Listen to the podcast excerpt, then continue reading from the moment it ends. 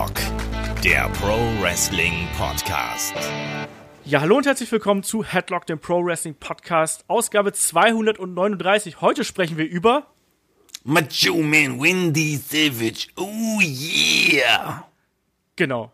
Über den Macho Man Randy Savage und seine legendäre Karriere. Und natürlich beantworten wir zum Abschluss wieder eure Fragen. Mein Name ist Olaf Bleich und ihr habt ihn gerade schon gehört mit dieser wunderschönen Macho Man-Imitation. Bei mir ist der Michael Shaggy Schwarz. Wunderschönen guten Tag.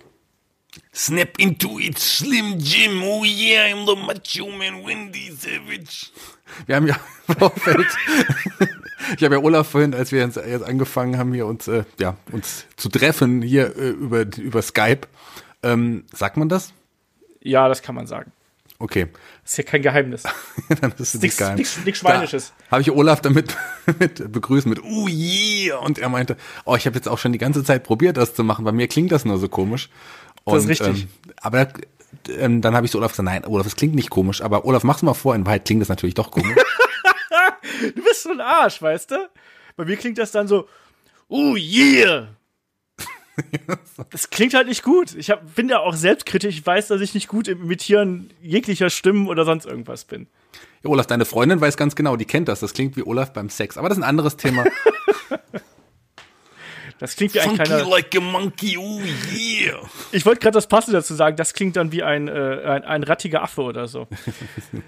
So, genug Ja, Albernheiten hier. Ich komme nicht an den Macho Man Wendy Savage heran. Der war auf jeden Fall der Größte. Der hatte eine prägnante, imposante Stimme. Wenn man die Stimme einmal gehört hat, hat man die auch nicht vergessen. Und äh, das war wirklich ein charismatischer Typ. Und ich freue mich sehr, dass wir heute über ihn sprechen werden. Genau. Oh yeah.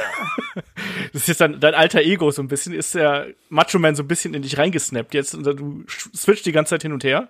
Ja, das wird heute so ein bisschen so sein.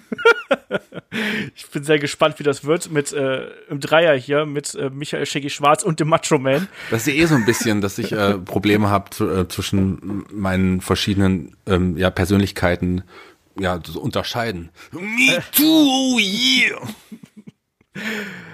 Yes, auf jeden Fall. Heute sprechen wir über den äh, Macho Man Randy Savage, einer der äh, legendärsten Wrestler sicherlich der 80er und 90er Jahre. Ähm, für viele, auch da wieder, ne, die in den 90ern angefangen haben, Wrestling zu schauen, gehört der Macho Man einfach mit dazu. Am Anfang natürlich auch noch als Macho King, aber der hat uns auch so viele tolle Momente beschert. So ein außergewöhnlicher Wrestler. Ähm, da haben wir uns gesagt, den müssen wir hier auch unbedingt mit einem äh, Podcast bedenken. Plus, es gibt natürlich auch noch hier am Wochenende das Match of the Week auf Patreon und Steady. Da haben wir auch ein legendäres Match vom Macho Man besprochen. Nämlich, Shaggy, was ist das denn? Macho Man. Macho Man Randy Savage gegen den Nature Boy, Wick Flair. Oh Gott, oh Gott. So, ich hab, wahrscheinlich haben wir jetzt erstmal, äh, weiß ich nicht, 30% weniger Hörer, weil wir so albern sind. Du vor allem, aber wir müssen jetzt ähm, auch, ja genau, jetzt müssen wir mal wirklich zurückkehren. Ähm, es gibt ja viele große Namen, man nennt immer Hogan, man nennt mit Bret Hart, Shawn Michaels, ähm, John Cena, The Rock, Steve Austin, so. Aber in Wendy Savage wird immer gerne irgendwie vergessen, wobei er auch maßgeblich auch am gerade Ende der 80er auch so mitbeteiligt war in dem großen Erfolg und auch sein Wechsel zur WCW, den wir nachher besprechen, ähm, nachdem äh, seine WWE-Karriere ja laut Vince McMahon schon tot war im Grunde, die äh, war der, gerade in der WCW hat er auch nochmal für Furore gesorgt. Also ein ganz, ganz wichtiger Mann, der auch wirklich maßgeblich für große Erfolge der WWE, WWF und natürlich der WCW verantwortlich war. Absolut. Ne, ist eine absolute Ikone. Äh, jemand, der ja auch nicht nur äh, was so Du hast gerade schon die Stimme angesprochen, was das angeht und die Promos wegbereitend gewesen ist und auch einen unheimlich hohen Wiedererkennungswert gehabt hat, sondern auch so vom Outfit und von dem ganzen Glamour, den er mitgebracht hat. Das gehörte bei ihm eben auch mit dazu. Plus, der war jemand, der auch noch absolut herausragend im Ring gewesen ist. Ne? Also er ist ja Vorbild für ganz viele, für, ich, ich sag's jetzt mal ganz übertrieben vielleicht auch, aber er ist ja wirklich Vorbild für eine ganze Generation, nicht nur von Fans, aber vor allem auch von Wrestlern. Ich glaube, jeder etwas kleinere äh, Wrestler, der vielleicht in den 80er, 90er angefangen hat, Wrestling zu schauen, hat da gesehen, oh mein Gott, das ist jemand, der ist nicht zwei Meter groß und wiegt 140 Kilo und ist der Bodybuilder, sondern das ist jemand, der hat die Ausstrahlung, der hat das Können, die Geschwindigkeit, diese Intensität, die der Macho Man immer mitgebracht hat. Und ich habe da vielleicht auch eine Chance, wenn ich dem nacheifere. Ne? Also nicht umsonst gibt es ja heutzutage auch noch unzählige Macho Man und Randy Savage Anspielungen auch im Wrestling. Also Bad Bones John Klinger ist ja gerade auf seinem Badness-Trip. Ähm, aber auch zum Beispiel eine Bailey hat ja auch den, äh, den Elbow Drop übernommen. Und das gibt's immer wieder. Also unglaublich populärer Mann und auch jemand, der wirklich äh, dem Wrestling im Allgemeinen seinen Stempel aufgedrückt hat. Und deswegen, wie immer, am Anfang solcher Personality-Podcasts natürlich auch meine Frage an dich, Shaggy. Ähm, wann bist du denn zum ersten Mal äh, mit dem Macho Man oder Macho King Randy Savage so in Kontakt geraten? Wann hast du das erstmal gesehen? Ja, gleich zu Beginn, als ich dann angefangen habe, WWF zu schauen. Das war ja einer der schillerndsten Stars und einer der größten Stars zu dem Zeitpunkt. Auch du hast es auch gesagt, zu dem Zeitpunkt war er der Macho King. Ist ja Anfang der 90er. Ähm, große Geschichten schon gehabt, nicht, äh, also da hatte seine große Zeit mit Hogan, war da ja schon vorbei, aber da gab es die Geschichten mit was Dusty Rose oder später vor allem gegen den Ultimate Warrior, was ja auch, äh, nee, Dusty Rose war glaube ich danach, was ja auch auf jeden Fall gegen Ultimate Warrior für Furore gesorgt hat damals. Ähm, du gerade als Warrior-Fan warst sicherlich total empört, als der Warrior dann seinen World-Title verloren hatte, mit Hilfe des Macho Kings und auch als Razor Ramon dann dazu kam, so gerade diese Zeit, also ein, ein und, und das äh, eines der bekanntesten Matches made in heaven war ja auch die, die Heirat damals beim SummerSlam und also Sachen. Also in der Zeit war er einfach omnipräsent und ein ganz, ganz wichtiger Charakter für mich auch im, im Wrestling, als Wrestling-Fan. Bin ich komplett bei dir. Also gerade äh, die, ich muss sagen, die Fehde mit Hulk Hogan damals, äh, die ist so ein bisschen an mir vorbeigegangen. Da war ich noch ein bisschen zu klein für. Irgendwie, da haben wir im Hause Bleich noch nicht so viel Wrestling geschaut. Ähm, das ist so ein bisschen an mir vorbeigegangen. Bei mir war es natürlich WrestleMania 6 damals, ne, dieses äh, ominöse äh, äh, Mixed Tag Match damals. Und du hast es gerade auch schon angesprochen, natürlich WrestleMania 7 dann auch gegen den Ultimate Warrior, dieses absolut fantastische Match. Und der Macho Man war, oder Macho King damals ja noch, war, wie du schon gesagt hast, der war immer jemand, der hat einen begleitet und den hast du auch nicht vergessen aufgrund seines seines Outfits, auf, aufgrund seiner Aktionen, ähm, aufgrund seiner Promos. Das war jemand, den den äh, hast du einmal gesehen und du hast nicht mehr aus dem Kopf bekommen. Und ja, gerade gerade gerade am Anfang, wie du es gesagt, also die gerade diese Zeit, also ich nicht nur die Matches von ihm, aber auch so Aktionen, als er äh, beim Royal Rumble 91, als der Warrior seinen Titel verloren hat, weil ja der der Macho King mit seinem Zepter, das Zepter auf dem Kopf des Ultimate Warriors zerschlagen hat. Das ist ein Moment, der sich auch in mein Hirn geprägt hat äh, genauso wie das Zepter eines Hirn des Warriors wahrscheinlich, ähm, ja. nicht vergessen habe oder auch ähm, als eines der, äh, ja, als Razor Ramon dazu kam und Macho Man kann Interview geben, Razor Ramon kam raus und auch der Beginn der Fehde mit den beiden. Hey you, look at me, I'm oozing machismo. Das ist ja auch so ein Spruch, den man bis heute noch irgendwie kennt und da fang, fing das an und, und, und Scott Hall, also Razor Ramon, äh, war auch sofort mit der Fehde gegen Savage auch einer der Topstars geworden. Also der, das war fantastisch. Ja, ähm, auf jeden Fall. So, so ist das. Ne? Also er hat damals, äh, Anfang der 90er, wirklich äh, der Promotion der WWF äh, wirklich seinen Stempel aufgedrückt. Und ich, ich mochte ihn auch tatsächlich recht äh, gerne. Ich war jetzt nie der große Macho Man-Fan. Warst du ein Macho Man-Fan eigentlich? Ähm, ja, es war ja am Anfang, da mochte man ja noch nicht die Heels, so. Da war ja seine große Zeit.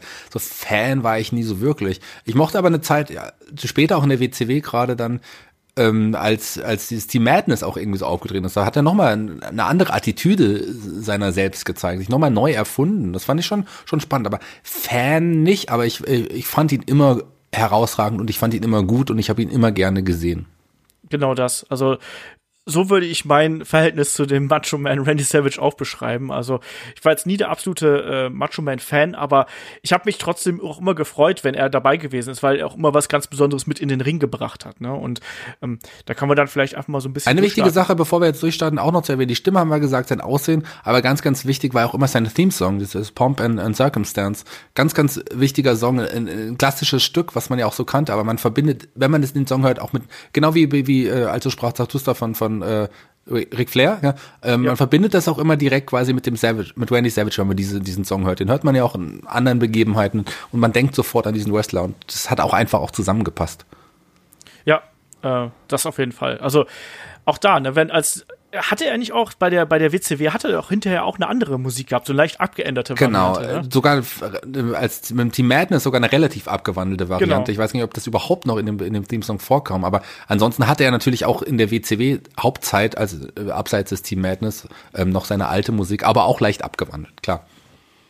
Ja, aber auch da, ne, die Musik gehört dazu. Ich habe mir heute noch natürlich passend, weil wir machen immer Doppelaufnahmen, passend zu unserem Match of the Week, habe ich mir noch den Kampf äh, mit Ric Flair angeschaut von WrestleMania 8 und ich habe tatsächlich wieder so ein bisschen Gänsehaut bekommen, weil auch da WrestleMania 8 da haben, glaube ich, ganz viele Wrestling-Fans aus den 90ern schöne Erinnerungen dran, weil es war ja auch, glaube ich, die erste WrestleMania, die live übertragen worden ist. Live in Deutschland, ja, ja, genau. damals nachts irgendwie und auch das erste Mal, dass ich auch so lange so richtig wach war, glaube ich, irgendwie war damals mit einem Freund geschaut, auch eine Sache. Werden wir aber, wenn ihr mehr davon hören wollt, bei Match of the Week irgendwie genau drüber reden. Weil wirklich interessant gewesen. Auch gerade diese Storyline, die ja ähm, mit, mit Elizabeth, die sich ja auch über das WWE-Magazin, das ich damals fleißig am Bahnhofskiosk für 9 Mark 90 gekauft habe, da waren diese ganzen Fotos, die auch die Feder ausgemacht haben, waren ja auch da zu sehen irgendwie.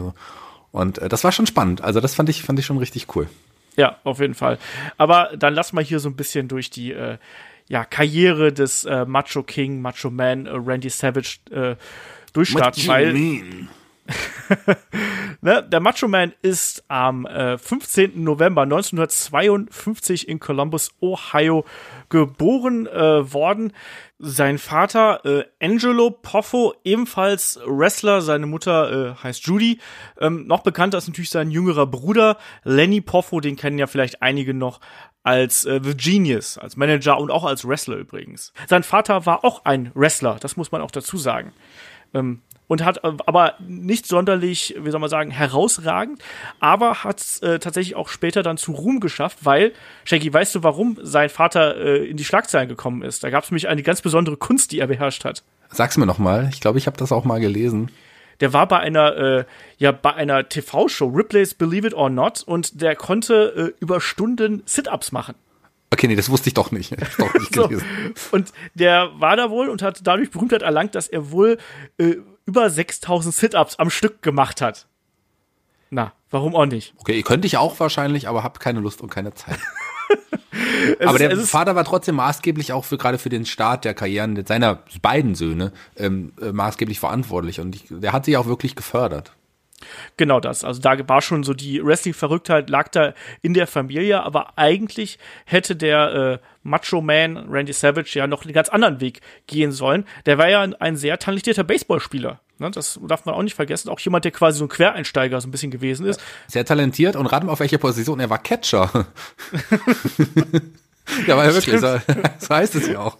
Er war ein wirklich talentierter Catcher. Das, äh, ja. das, äh, das ist so. Das ist praktisch, da muss man die Visitenkarten nicht ändern, ne?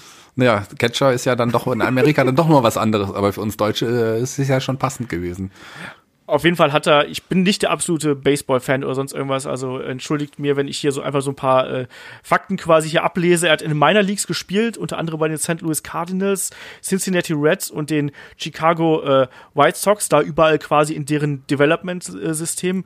Äh, hat insgesamt 289 äh, Spiele in über vier Saisons verteilt gespielt. Ähm, recht erfolgreich, hat aber da auch ein paar äh, Verletzungen davon getragen. Also unter anderem hat sich einmal die, äh, die rechte, rechte Schulter schwer verletzt und hat sich dann tatsächlich auch äh, umgestellt, ne, der, der, den Wurfarm quasi umgestellt auf links und hat unter anderem auch trainiert dann, indem er quasi immer mit einem Baseballschläger auf einen vor ihm hängenden Reifen eingeschlagen hat und so. Und das ist wohl auch was, was man dann äh, später auch so gesehen hat. Das heißt ja auch, dass wenn die Verletzung nicht dazwischen gekommen wäre, dass er möglicherweise auch eine weitaus größere Karriere noch, noch gegangen hätte. In, äh, in der Profiliga, in der großen Liga, wär, hatte er Angebote irgendwie, aber das war dann nach seiner Verletzung auch nicht mehr möglich.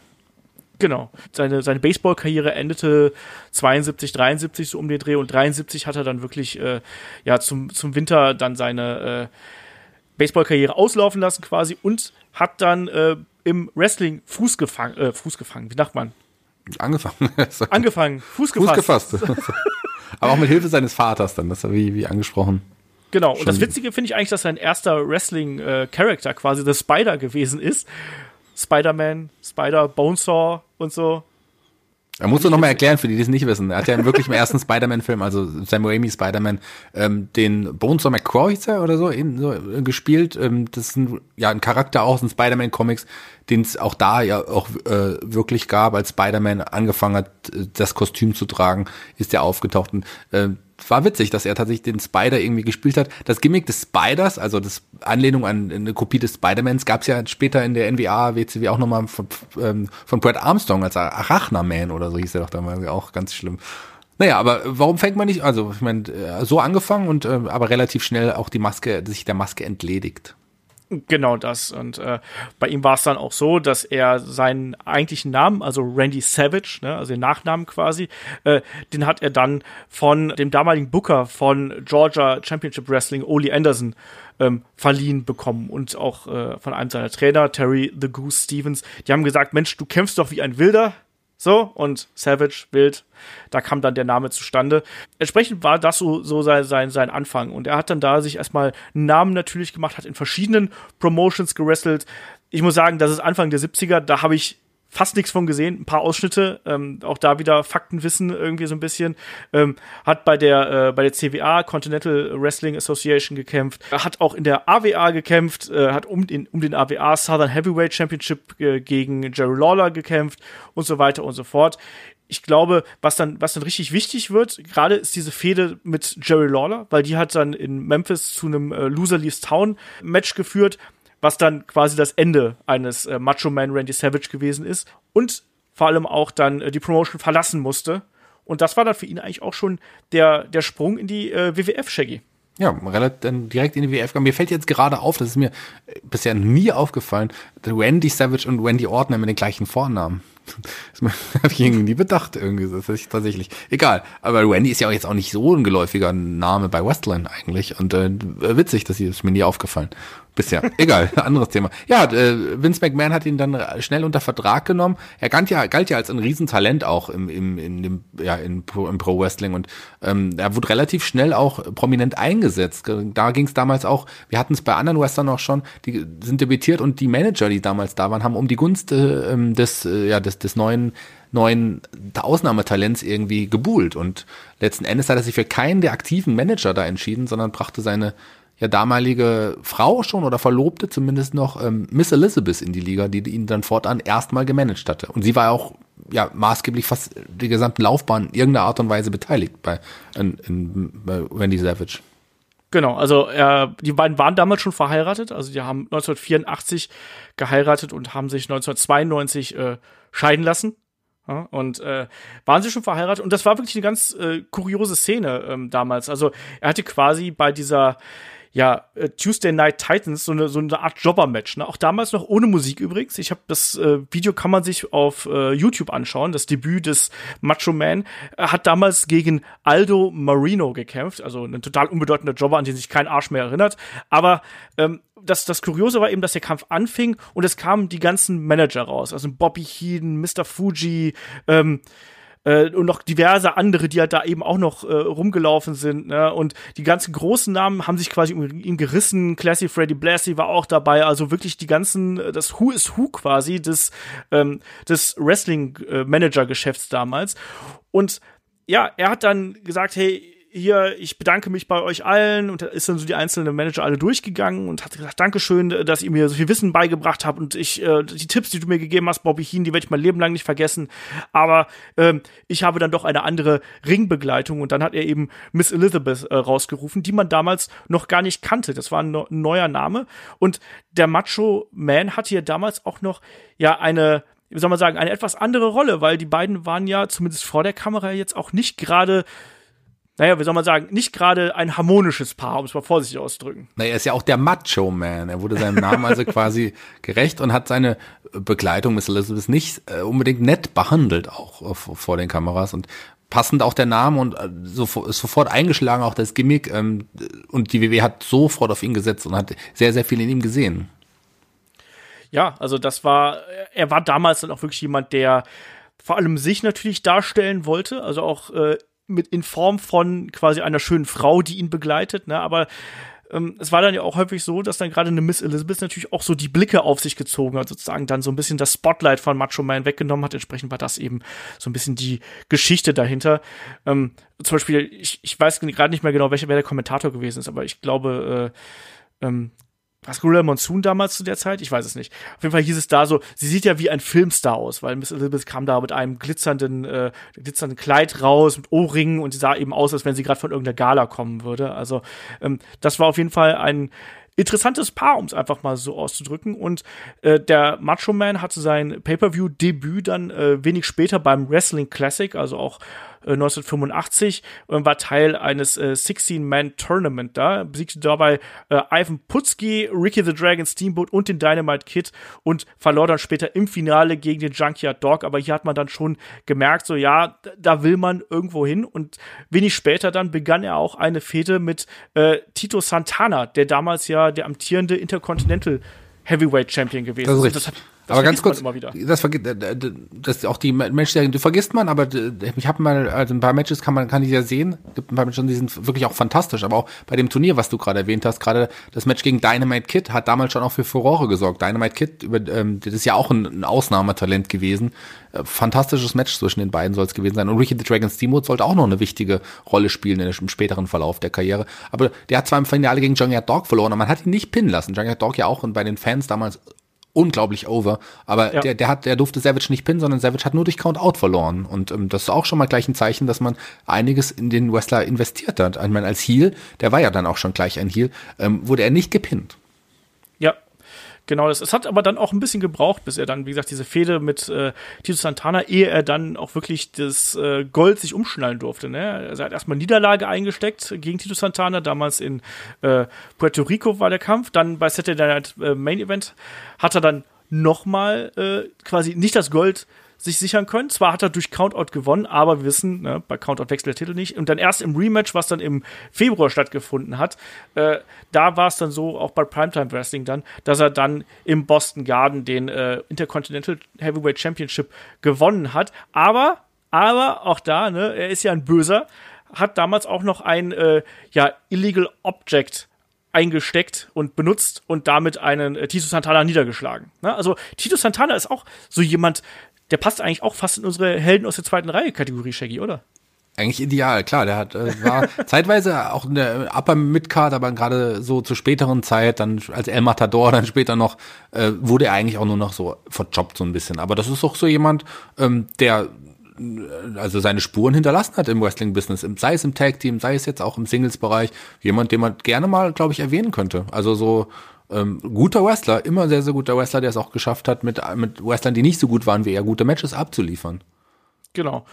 So ist es. Ne? Also klar, wir kennen den alle als El Matador, wo er dann doch gefühlt jedes zweite Match irgendwie verloren hat. Aber äh, der war durchaus jemand, der ja nicht nur im Tag-Team, sondern auch im Singles-Bereich zu der Zeit in der Mitte der 80er echt eine große Rolle gespielt hat bei WWE. Das hat man ja auch zum Beispiel bei der Survivor Series da äh, später dann gesehen, wo er auch relativ lange durchgehalten hat und an der Seite von Hogan auch kämpfen durfte, solche Geschichten. Und Tito Santana einer meiner Lieblinge zu der Zeit gewesen tatsächlich. Also ich fand ihn fantastisch vor der El Matador Zeit noch. Ich weiß nicht, irgendwas hatte der, äh, sein Flying Forearm als Finisher fand ich auch irgendwie ganz spannend, aber ähm, als El Matador war er dann wirklich nur noch ein Edeljobber, kann man so fast sagen. Also äh, hat als Aufbaugegner diente er dann für kommende Stars wie ein Shawn Michaels und so weiter.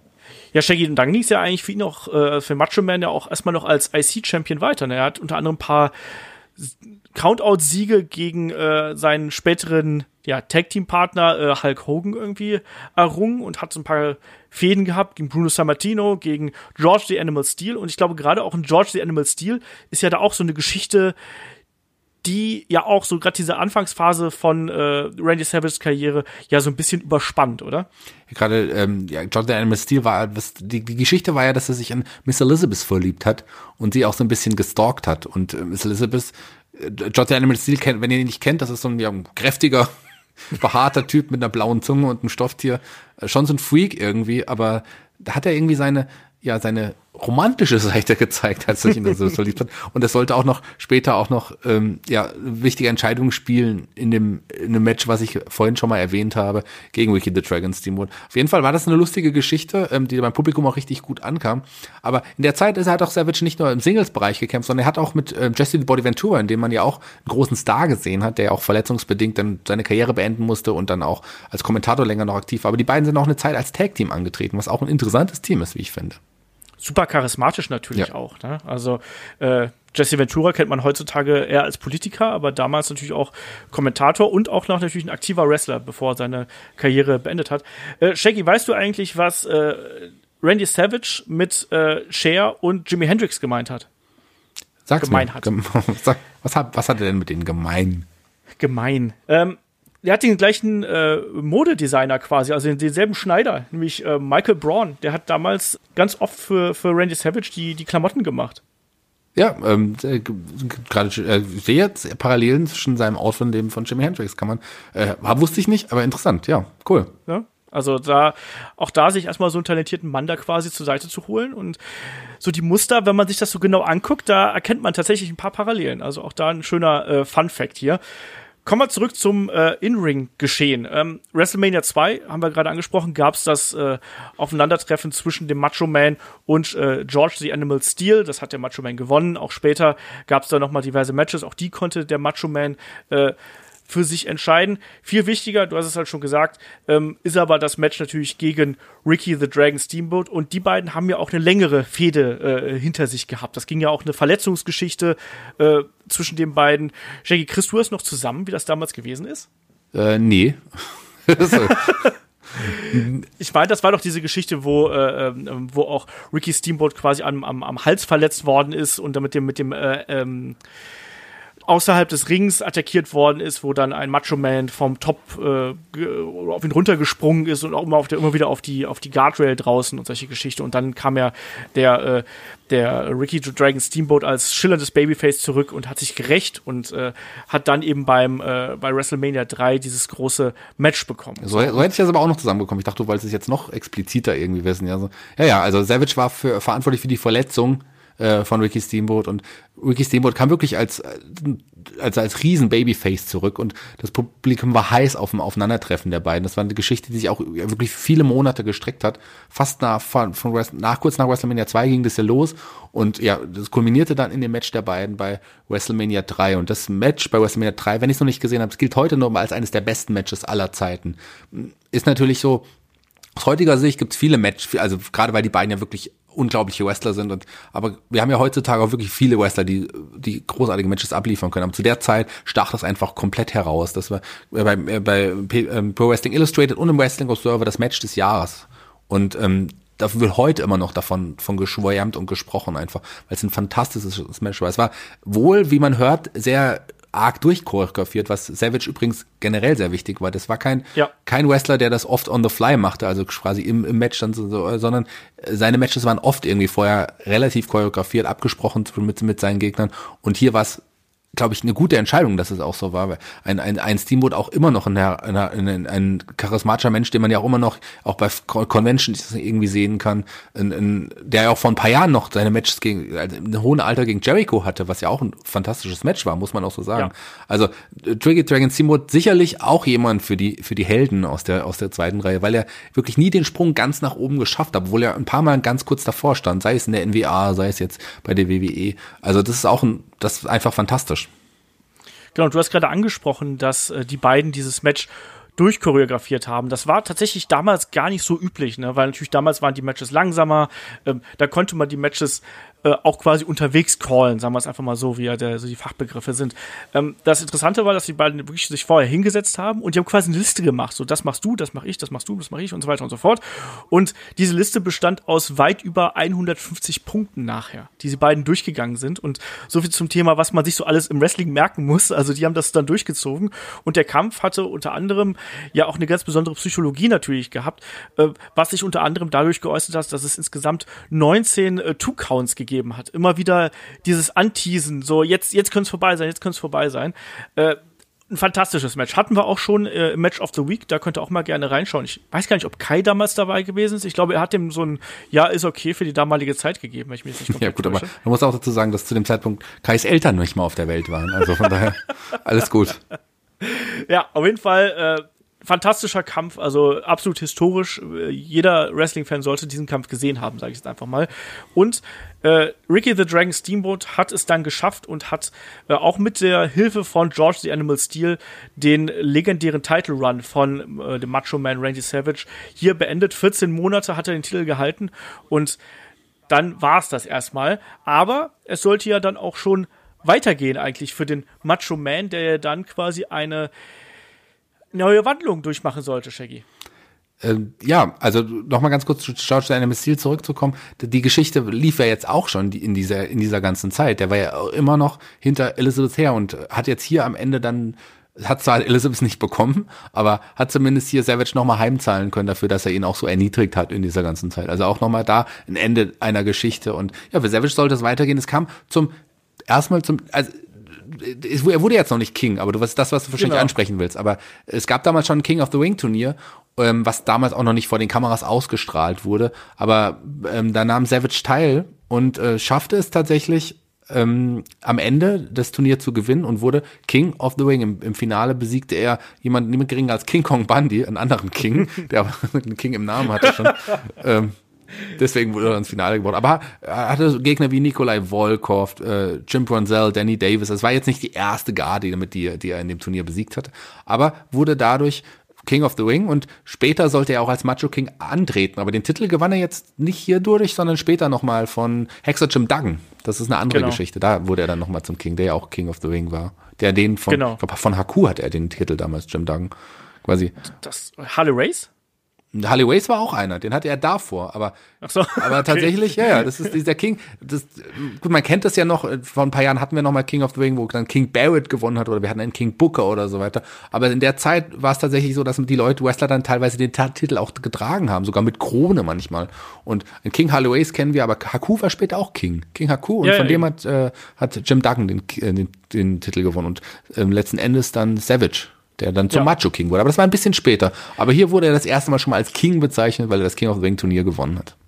Genau, aber viel interessanter ist ja dann eigentlich auch, äh, dass er ja dann äh, so langsam zum Babyface geturnt ist, dann zum ersten Mal quasi hier in seiner äh, WWF-Karriere. Das war mein, mein Wink mit dem Soundfall, den ich hier setzen wollte, neben dem King of the ah, Ring. Jetzt verstehe ich das genau, das meinst du. ja, das war die Geschichte, ähm, dass man kannte ihn ja als, er hat ja den Titel Intercontinental 14 Monate gehalten, aber dann gab es jemand anders, der sich als besten Intercontinental Champion aller Zeiten bezeichnet hat, der übrigens dann auch der längste Intercontinental Champion aller Zeiten wurde, ähm, der sich heute auch immer noch als bester Intercontinental Champion aller Zeiten mit, äh, bezeichnet, wenn man ihn auf Conventions trifft, niemand geringes als der Honky Tonk Man.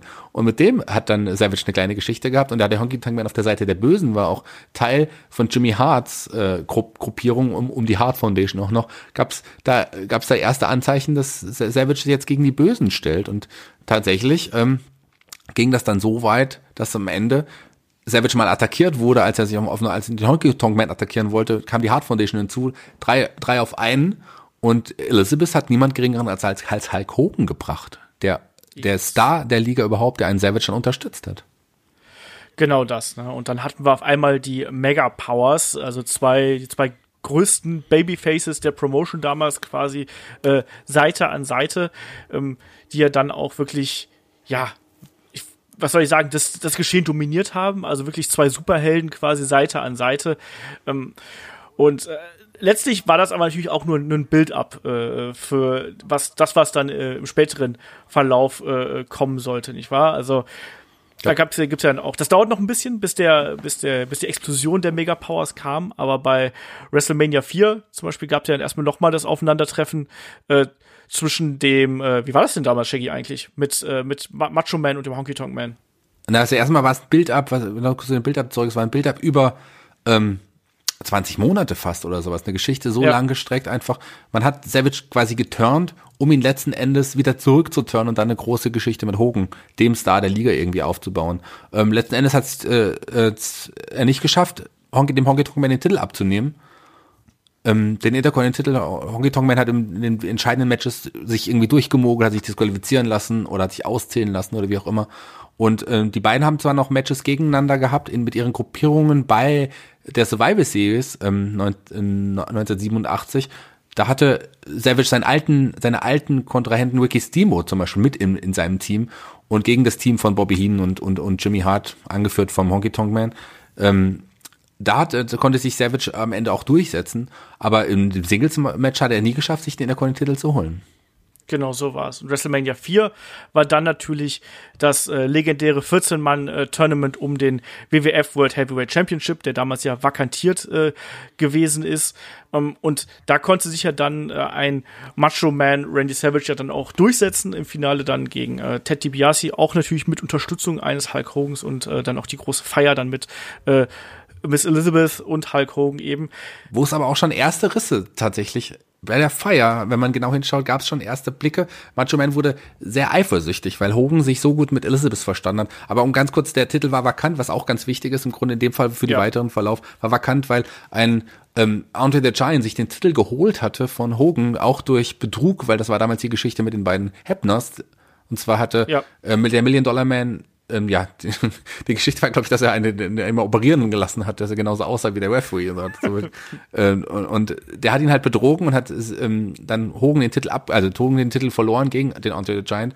Und der Andre the Giant hatte aber vorher dem Million Dollar Man versprochen, ihnen den Titel zu verkaufen. Das hat äh, der Jack Tunney, der damalige WWE oder WWF-Präsident, äh, nicht akzeptiert. Und dann wurde dieses Turnier angesetzt, wo all die ganzen Kontrahenten wie ein, ein, ein Teddy Biasi, ein, ein Savage und ein Hogan und ein Andre the Giant im Turnier äh, vertreten waren. Wer am Ende äh, dann Champion war, äh, war dann am Ende doch überraschend. Man hat vielleicht mit dem Finale ähm, Andre the Giant gegen Hulk Hogan gerechnet, äh, passenderweise, aber die beiden sind ja schon im Halbfinale aufeinander getroffen.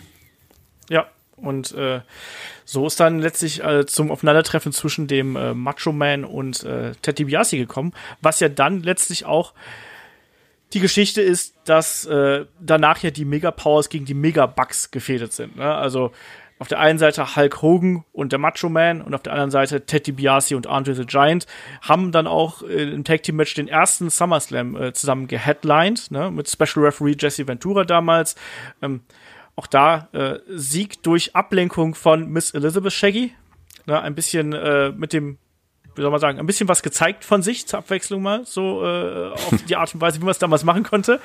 Auf jeden Fall haben die beiden dann, äh, haben die beiden gewonnen. So, aber man hat, ich also auch ich damals als, als, als Fan, der das so ein bisschen mitbekommen hat, man hat immer das Gefühl gehabt, dass dann auch ein Randy Savage nie so 100% auf einer, auf einer Ebene mit Hogan gestanden hat. Also er war zwar der Champion, aber es war halt eben immer ein Hogan, der dann äh, am Ende noch ein bisschen mehr gestrahlt hat und dadurch das hat man es natürlich auch immer klar gemacht, dass hier irgendwann dieser Bruch kommen wird. Ne? Und äh, das hat sich ja dann eben auch über die Monate immer mehr rauskristallisiert. Ne? Also auch, dass dann eine, eine Elizabeth dann auch quasi Managerin von Hulk Hogan geworden ist. Das gefällt natürlich dem egomanischen Macho-Man überhaupt nicht.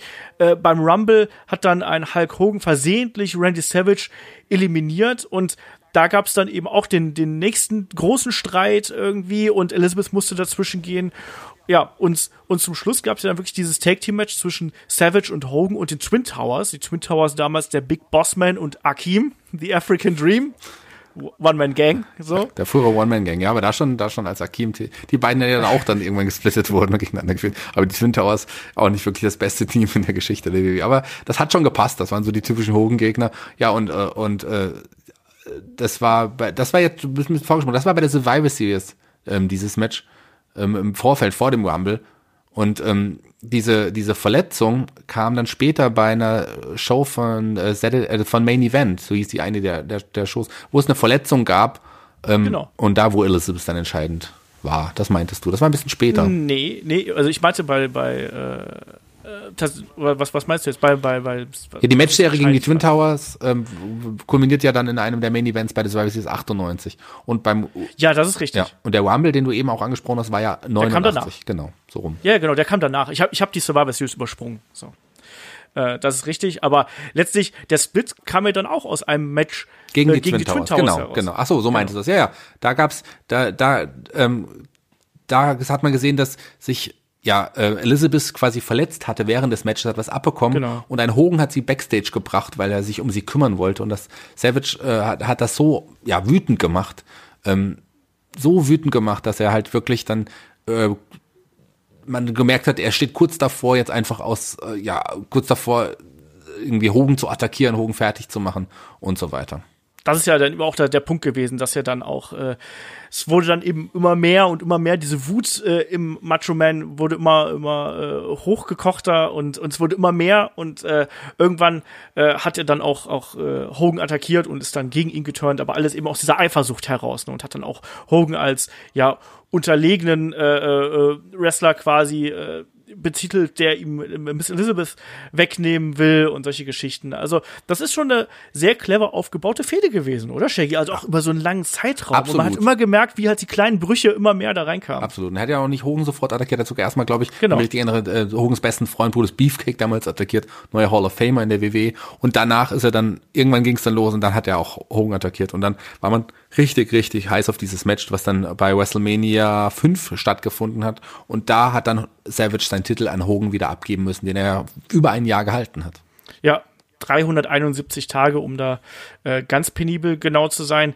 Ähm, auch das, ne, ist ein, ein, ein sehr gutes Match, muss man sagen, vor allem in Anbetracht dessen, dass der Macho Man äh, nicht wirklich 100% fit gewesen ist. ne. Er hat ja eine, äh, ja eine Infektion im Ellenbogen, hat vorher noch irgendwie Fieber gehabt und musste ins Krankenhaus gefahren werden, ähm, hat eine, eine, eine Bandage getragen und hat aber trotzdem noch hier ein gutes Match abgeliefert. Auch da, ne, der, der, der Mann ist sich da für nichts zu schade gewesen. Und ähm, ja, er war jetzt hier und hat natürlich dann auch Elizabeth verloren als, als Bösewicht. Ne? Die ist nämlich bei Hogan geblieben, lustigerweise. Aber er braucht natürlich eine neue Managerin. Und wen hat er sich da geholt, Shaggy? niemand geringeres als äh, Sensational Sherry, die auch eine bekannte Wrestlerin im Vorfeld war und ähm, die einfach auch unglaublich charismatisch war. Und in der Zeit sind wir auch ja in etwa eingestiegen mit dem Wrestling, als die beiden zusammen waren. Die waren einfach ein kongeniales Duo. Sie hatte einfach, also die haben beiden haben so gut zusammengepasst. Und kurze Zeit später gab's ja, dann gab's ja erstmal die Fehde gegen die Mega Maniacs, darf man auch nicht vergessen. Das war das, da, worüber wir fast den Mantel Schweigens hüllen sollten, weil das war ganz grausam. Äh, aber da hatte sich Savage noch zusammengetan mit niemandem geringeren als Zeus. Ja. So, ja, aus dem Film, ähm, der Hammer. Ja, so. No Holds ist der? No Holds Bar, genau. Äh, der da sein Gegner, also der ja kein Wrestler war, äh, d- sondern ja ein Schauspieler irgendwie, vielleicht auch nicht unbedingt der Beste, aber äh, Tiny Lister, Ja. Den man kennt man heute, den hat man später ja auch nochmal in der WCW auch nochmal ausgegraben. Egal.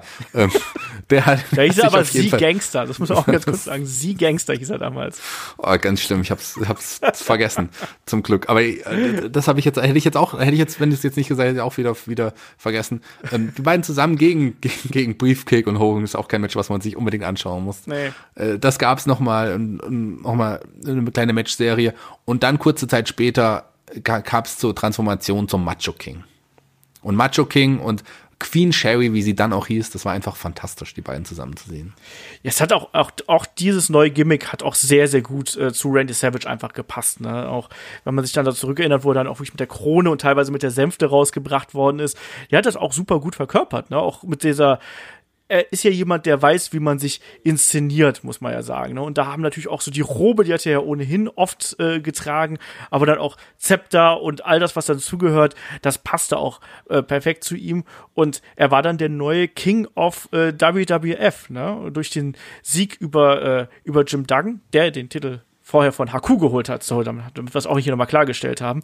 Ähm, ja, das war schon, das war schon eine coole Zeit, ne? Und Es gab ja diese Krönungszeremonie. Genau, ich weiß nicht, ob genau. du die erinnerst, die Ganz auch dunkel, ganz dunkel. fan- fantastisch war. Einige, äh, ein paar der größten Heels der damaligen WWE ähm, haben dann waren dann dabei und Genius hat eine Rede gehalten, also sein Bruder, das war ja vor den Kameras nicht bekannt, hat eine Rede gehalten, äh, ja, quasi eine der Krönungsrede und der Million Dollar Man hat ihm ein Zepter überreicht, dann so, was er quasi auch äh, als Geschenk und das, was er dann ja auch benutzt hatte als, als, als Waffe des, des später und der bekam noch eine Krone aufgesetzt. Also fantastisch damals, wirklich, wirklich, äh, wirklich toll. Aber ähm, die Geschichte mit Hogan sollte noch nicht ganz vorbei sein. Es gab noch eine kleine Matchserie der beiden, aber letzten Endes ging dann auch äh, ging Savage dann auch auf andere Gegner auf. Gerade äh, dann startete die Fete mit Dusty Rhodes, die ich am Anfang auch mal kurz angesprochen hatte. Der King, der König gegen den Mann des Volkes, den Common Man Dusty Rhodes. Ja, vielleicht hier, um diese Matchserie mit Hogan kurz abzuschließen. Es gab ja dann noch mal ein Aufeinandertreffen der beiden zwischen äh, beim äh, The Main Event am 23. Februar 1990 und äh, da war das das Interessante an der Sache, dass der damalige äh, Boxweltmeister Buster Douglas äh, quasi als als als Referee, Timekeeper oder sonst irgendwas dabei gewesen ist und äh, und hinterher auch mit eingegriffen hat und dann eben auch den Macho Man, äh, Macho King äh, attackiert hat. Ähm, und es da zwischen die beiden auch, auch zu einer körperlichen Auseinandersetzung äh, äh, gekommen ist. Ne? Aber hat er, äh, Macho Man, Macho King hat verloren auf jeden Fall und dann kam das, was du gerade eben gesagt hast. Es ging dann weiter mit der Fehde gegen Dusty Rhodes. Ja, ich weiß gar nicht. Äh, es war ja, wie, wie fandest du die Fehde? Ich, ich bin mir da so unentschlossen. Ich, ich finde ein paar Sachen da fand ich irgendwie ganz, ganz witzig, wie zum Beispiel das WrestleMania 6 Match. Das ist natürlich eine Katastrophe vom wrestlerischen Standpunkt. Aber das gehört für mich so für mein, zu meinen Wrestling-Anfängen. Deswegen kann ich denen nicht so richtig böse sein. Ja, eben. Ich fand die Fehde schon interessant. Also ich meine, äh, Dusty Rhodes damals ja begleitet von Sapphire, so als Managerin, die auch im Grunde das Gegenstück von der schillernden äh, Queen Sherry damals war. So auch eine, die Frau aus dem, die war ja wirklich Fan und die es dann geschafft hat, irgendwie an die Seite von Dusty Rhodes zu kommen.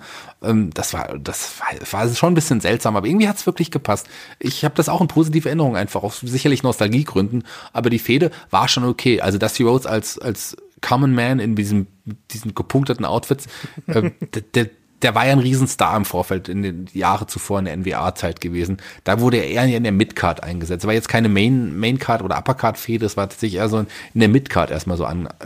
Und ähm, letzten Endes hat's ja hier auch dann die Fehde Savage gewonnen, aber auch dann mit der Hilfe von, ähm, von Million Dollar Man, der ja dann äh, Sapphire irgendwann an seine Seite gekauft hat. Das wäre auch eine ganz schlimme Geschichte dann später. ähm, aber so Savage hat, äh, das war nur eine Übergangsfehde für Wendy Savage. Den wollte man noch heiß halten, weil für ihn hatte man andere Pläne. Und die anderen Pläne lauteten, ja, nochmal Matches um den World Heavyweight Champion Titel, der dann vom Ultimate Warrior gehalten wurde. Savage wollte unbedingt ein Match gegen den Warrior haben und hat ihn danach gefragt, aber der Warrior wollte ihm kein Match gewähren. Ja, beziehungsweise äh, äh, Queen Sherry hat ja den äh, Warrior äh, auch danach gefragt. Da gab es ja das legendäre Interviewsegment, wo äh, sie ja auch versucht hat, ihn so ein bisschen zu umschmeicheln und so und hier, du bist so stark und so groß und, ne, und du bist so ehrenvoll und so und ich bin mir sicher, du wirst äh, doch äh, meinem, meinem äh, Macho, Macho King Randy Savage deinen Titel geben. Und ich meine, er hat ich meine, Sherry hat, glaube ich, den Warrior sogar geküsst und Warrior hat sich dann auch so komisch an die, an die Lippen gefasst und hat so, was, was ist das? Ne, weil ein, ein Warrior kennt sowas nicht oder so, ich weiß es nicht. Ich, ich, hab, ich kann mich halt noch total gut an, diese, an dieses Interviewsegment erinnern. Auf jeden Fall hat er dann, hat der Warrior das nur mit einem lauten No gekontert. So, no! Genau so. so. Das war ein ganz stimmes, ja. Äh, Minjin Oakland hat das Interview damals geführt, jetzt wo, jetzt, wo du es angesprochen hast, äh, wenn ich es richtig, also wenn ich es nicht ver verwechselt habe, das habe ich auf jeden Fall auch noch irgendwie vor Augen gerade gerade. Genau das. No. So. Genau, und, und der war ja auch nicht der beste Schauspieler auf, auf, äh, auf Gottes Erden. Gottes Erden habe ich noch nie gesagt. Wunderschön. so. Aber schön. Ja. Aber trotzdem tolle Fehde, die sich dann ja ausgestellt. Wowie hatte dann noch sein, sein Match gegen Sergeant Slaughter beim Royal Rumble 91 und da griff ja, das haben wir schon, oder ich habe es glaube ich erwähnt, da griff ja dann erst Cherry und dann später noch Savage mit dem Zepter ein, was für die Entscheidung gesorgt hatte. Das war grauenvoll, muss ich ganz ehrlich sagen. Ich als, als kleiner Warrior, der damals, also als junger Warrior, klein bin ich ja immer noch, aber das war ich habe mir damals nie vorstellen können, dass der Warrior gegen jemanden wie Sergeant Slaughter verliert. Und dann greift dieser verdammte Randy Savage da ein und schlägt den Warrior auch da, du hast es gerade schon angesprochen, mit dem Zepter nieder. Und das sah wirklich übel aus, weil da oben irgendwie so ein, weiß ich nicht, so, so, so Kunstglasgedönse drauf war. Und das ist dann zersplittert auf dem Schädel vom Ultimate ein Warrior. Ein Diamant. Ja. Ein Diamant, der zersplittert ist. Am, an, am ultra harten Schädel vom Ultimate Warrior, meinst du? Ich glaube, das hat jemand der Kommentatoren damals gesagt, dass der Diamant jetzt, wenn ich richtig der Diamant gerade zerbrochen ist. Aber dem Schädel des Ultimate Warriors kann sowas auch mal passieren. Aber das führt ja zu einer richtig guten Geschichte und die Story und das, gerade auch das Match der beiden gehört ja für mich auch immer noch, also zu einem der besten Matches, die der Warrior je hatte es ist wahrscheinlich das beste Match, was der Warrior. Also rein wrestlerisch, glaube ich, ist es das beste Match. Vielleicht von ja. der Bedeutung her ist es wahrscheinlich das zwischen ihm und Hogan. Aber das war ein fantastisches Aufeinandertreffen von äh, zwei wirklich auch larger than life Stars damals bei WrestleMania 7. Und da ging es ja auch um die Karrieren. Das hat sie ja auch noch mal ganz besonders gemacht. Und auch innerhalb dieses Matches ist ja der Macho Man quasi auch wieder geläutert worden. Es gab ja diesen Augenblick, wo der äh, äh, also erstmal, wo, wo Warrior immer wieder seinen, glaube ich, Flying Shoulder Block gezeigt hat und auch seine Kombination aus Gorilla Press und, und Splash und der Match. Also seine, seine Reaktion, die er konnte, sagen wir, sagen wir doch mal ehrlich. Und die Clothesline konnte er noch. Genau, aber, hat, aber die hat er mehrfach gezeigt. Der Macho Man hat ja alles weggesteckt, so. Und da gab es ja diesen Augenblick, wo er fast an sich verzweifelt wäre, der Ultimate Warrior, und auf seine Hände geblickt hat, äh, und gedacht hat, er, er ist kein Warrior mehr, was auch immer er sich damals gedacht hat, was er ist. ne? Und dann wurde er nochmal ja hinterrücks attackiert. Entschuldigung, aber überleg doch, wenn man das heute so bringen würde. Das ja, natürlich. Gar, gar, nicht mehr funktionieren. Und wir haben das damals gefeiert. Wir fanden das so großartig, aber wenn das heute passieren würde. Aber ähm, ich muss ja sagen, die Storys heute. Stichwort, Stichwort auf die Hände blicken, das macht Lars Sullivan heutzutage auch. Genauso wie Bob Backlund übrigens auch später. Aber egal. ein anderes Thema. ähm, ja, und aber letzten Endes hat es der Warrior dann doch geschafft, äh, Savage äh, zu pinnen. Und da hat sich aber eine, ja, eine Queen Cherry total aufgeregt und hat ihren, ihren Schützling, ja, Ohrfeige gegeben und, und, und geschlagen. Genau, und getreten, als er am Boden lag, nachdem der Warrior ihn ja dann, glaube ich, am Ende, also ich muss die ganze Matchgeschichte ganz kurz erzählen. Also es war ja dann diese Szene mit den Händen, bla bla. Und dann hat der Macho King ja ihn, glaube ich, mit fünf oder sechs Top Rope Elbows versucht, irgendwie in den Boden zu stampfen. Der Warrior kickt trotzdem aus.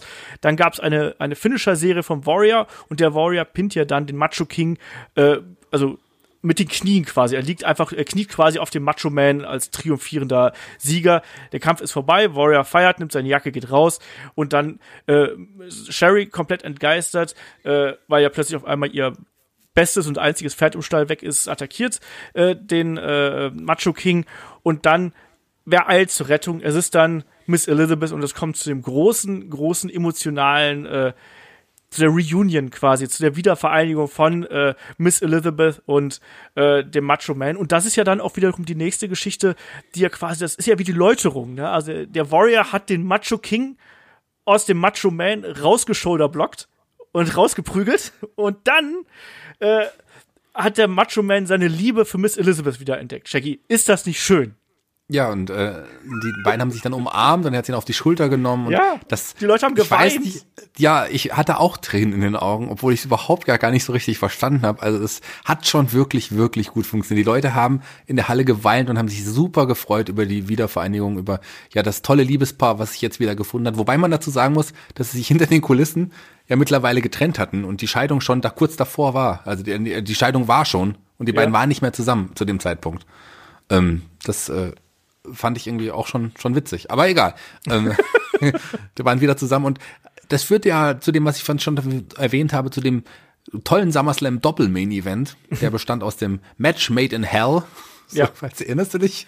Yes, natürlich. Ultimate Warrior und Hulk Hogan gegen General Adnan, Colonel Mustafa und Sergeant Slaughter. Ja. Mit, mit Sid Justice als Referee. Was, für, was sagt schon sehr viel über die Matchqualität aus irgendwie. und der andere Main-Event ähm, war ja das Match Made in Hell quasi. Nee, ja das kein war das- Match, sondern Das war das Match. Äh, Made Match in. Made in Heaven, sorry. Macht mich ganz durcheinander. Match Made in Heaven. So, die Hochzeit zwischen dem geschiedenen Paar quasi Genau. im Ring zwischen äh, Wendy Savage und Miss Elizabeth. Was sind eigentlich, wir haben jetzt oft sehr oft erwähnt, was ist eigentlich deine Meinung zu Miss Elizabeth? Also, die galt ja als die wunderschönste Frau im Wrestling-Business irgendwie. Ich konnte aber ehrlich gesagt nie was mit ihr anfangen. Ich weiß nicht, wie es dir da geht. Ich glaube, dafür bin ich nicht amerikanisch genug. Also, die hat ja so ein bisschen dieses American Sweetheart äh, Gimmick. Das hat sich mir nie so ganz erschlossen. Ich fand die jetzt auch nie so super hübsch, muss ich dazu sagen. Also, Nee, gar nicht, gell? ne? und aber aber wenn es die Amerikaner zu der damaligen Zeit schön fanden, ich glaube, das ist echt so, so, so eine Kulturgeschichte äh, gewesen. Also, ne?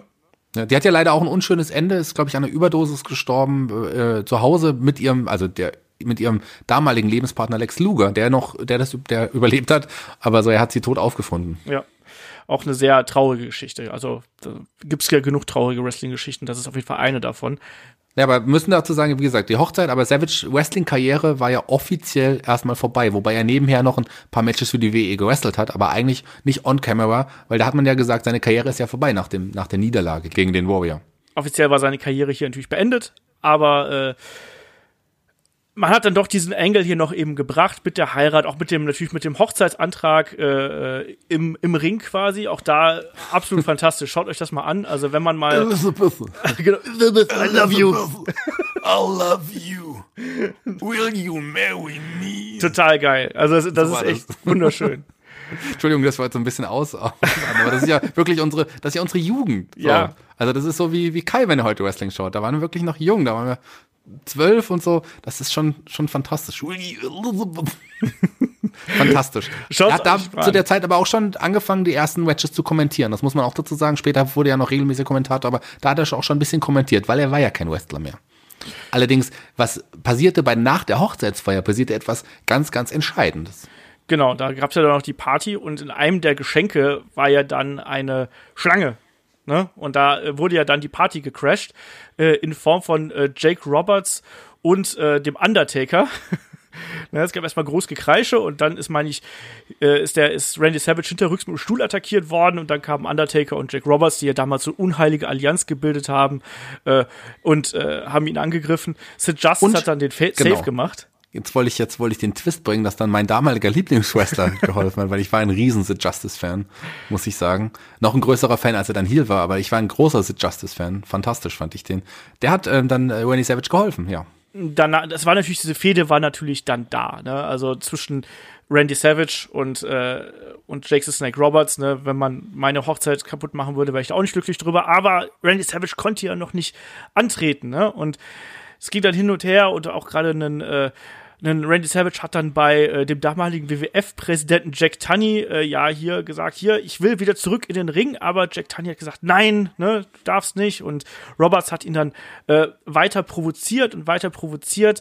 Und äh, da gab es dann eben äh, diese ominöse äh, Geschichte bei WWF Superstars am 21. Oktober, ähm, wo dann auch wieder Jake Roberts ihn provoziert hat und weiterhin ihn gereizt hat, bis dann irgendwann Randy Savage in den Ring gekommen ist. Es gab dann die Attacke und dann, Shaggy, gab, glaube ich, eine der ekligsten Szenen, die man im Ja, so im Wrestling Nachhinein, also zum, zum damaligen Zeit auf jeden Fall war das ja, der kam tatsächlich, ähm, Randy Savage hatte seine Schlange dabei, ähm, ja, und die hat Randy Savage in den Arm gebissen, also richtig in den Arm gebissen, so dass es geblutet hat. Äh, Jake Roberts hatte natürlich die Schlange dabei. Das hat man an den, Ka- auf den, Ka- also das hat man damals äh, gefilmt und gezeigt in den normalen TV-Shows. Also wirklich eine richtig krasse harte Aktion. Das ist so, man, man ist zwischendrin härter, noch härter geworden, aber sowas würde man heutzutage, glaube ich, nicht mehr zeigen. Das war schon, das war, war schon hart an der Grenze. Und in der Zeit gab es aber auch so eine Kampagne, dass man Savage bitte wieder als aktiven Wrestler Genau. ein, einstellen sollte. Das muss man auch dazu sagen. Aber das war schon, das war schon krass. Ne? Also heutzutage hart kannst an du das wegen Grenze, ja. Tierschützern kannst du überhaupt nicht mehr machen. Und der, also jetzt lustig in Anführungsstrichen, äh, ist ja das, also zum einen, das kann man auch sehen, dass, dass, dass Jake Roberts die Schlange nicht mehr so richtig, also er hat die nicht weggekriegt vom Arm, weil sich tatsächlich diese Beißzähne quasi äh, bei Randy Savage wirklich richtig im, im Arm verfangen hat. Und traurige Geschichte, also zum einen, Randy Savage war danach erstmal krank, weil sich das ganze Ding wieder mal entzündet hat. Überraschung. Ähm, und er dann auch Fieber und keine Ahnung was bekommen hat. Und das richtig Traurige ist eigentlich, dass äh, irgendwie eine Woche später die Schlange verstorben ist. Man weiß nicht, ob es irgendwie einen Zusammenhang gibt, aber die Schlange Das ist wusste ich gar nicht. Doch, die Schlange ist äh, irgendwie drei oder vier Tage später, habe ich gelesen, dann äh, verstorben. Na, Krass, fand ich, finde ich krass, wusste ich nicht, äh, aber spannend. Also Ja. vielleicht liegt doch daran, dass ein Sid Justice da ja dann auch nochmal äh, irgendwann geholfen hat und der vielleicht die Schlange gepowerbombt hat. man weiß es nicht. Aber immer noch besser als äh, Earthquake, der ja bekanntermaßen äh, sich auf die Schlangen gesetzt hat. ja, So, auf jeden Fall ging das dann eben weiter. Es gab diese, diese Kampagne. Da gab es dann auch einen passenden Reim zu, weil wir wissen, wenn wir protestieren, brauchen wir einen äh, Reim. Und der war Reinstatements, that's the plan. Reinstate the Macho Man. Naja. Und wenn, wenn man schon so schön reimt, weil was sich reimt, ist gut, dann hat, Toller Chant übrigens, den wird heutzutage kaum noch benutzt. ja, warum eigentlich nicht? Äh, auf jeden Fall hat Jack Tunney ihn dann äh, wieder reinstated, also wieder äh, darf wieder antreten. Der Warrior hat wohl dann auch irgendwie, das haben sie noch erklärt, ne, hat dann gesagt, so aus Respekt, aus Respekt vor dem äh, Macho Man und vor seiner, vor dieser Fehde und vor der Hochzeit und keine Ahnung was, darf der wieder antreten. Gut, dann gab's Tuesday in Texas und äh, das Match zwischen äh, Jake Roberts und dem Macho Man Randy Savage. Das hat Savage dann gewonnen. Der Brawl ging dann aber noch weiter und die Fehde ging dann eben auch weiter. Ähm, bis äh, in den Februar 2002 hinein, inklusive auch Aufeinandertreffen beim äh, Royal Rumble. Also auch da, wer das mal gerne sieht, äh, wer sehen möchte, wie äh, der gute Randy Savage im, äh, mit aufbrausenden Emotionen selber übers oberste Seil springt, aber trotzdem nicht eliminiert wird. Royal Rumble 92. Ja. er sollte ja auch nicht übers oberste Seil springen, aber ist ein Ja. anderes Thema. Da hat er so. Naja, war halt ein bisschen aufgepasst, aufgebracht. Ja, da macht man halt schon mal Dinge, die nicht im Skript stehen. so ist es halt auch leider. Aber auch da, kurze Zeit später begann dann ja auch schon die Fehde mit Ric Flair, die wir auch kurz angesprochen haben, die ich auch fantastisch fand. Was in diesem fantastischen, über das Match müssen wir nicht sprechen. Das haben wir ja in Match of the Week. Lohnt sich auf jeden Fall, da mal reinzuhören. Yes. Ähm, aber wie, um, Olaf, wie kann man denn, wenn man dieses Match of the Week hören will, wie kann man sich das denn anhören? Äh, das gibt es natürlich bei Patreon und bei Steady. Auf unseren Supporter-Kanälen. Ähm, Match of the Week gibt es ja schon ab 2 Dollar auf Patreon oder Wow, nur zwei Dollar! Das ist ja fantastisch! Ja, oder wenn ihr das volle Programm haben wollt, natürlich dann auch äh, 5 Dollar, 5 Euro seid ihr dann auf beiden Kanälen dabei. 5 Dollar, 5 Euro für das volle Programm. Wow, das ist ja Wahnsinn. So sieht's aus. Ja, ganz viele tolle. Podcasts. Nein, es war überhaupt nicht Ganz viele tolle Podcasts. Wahnsinn.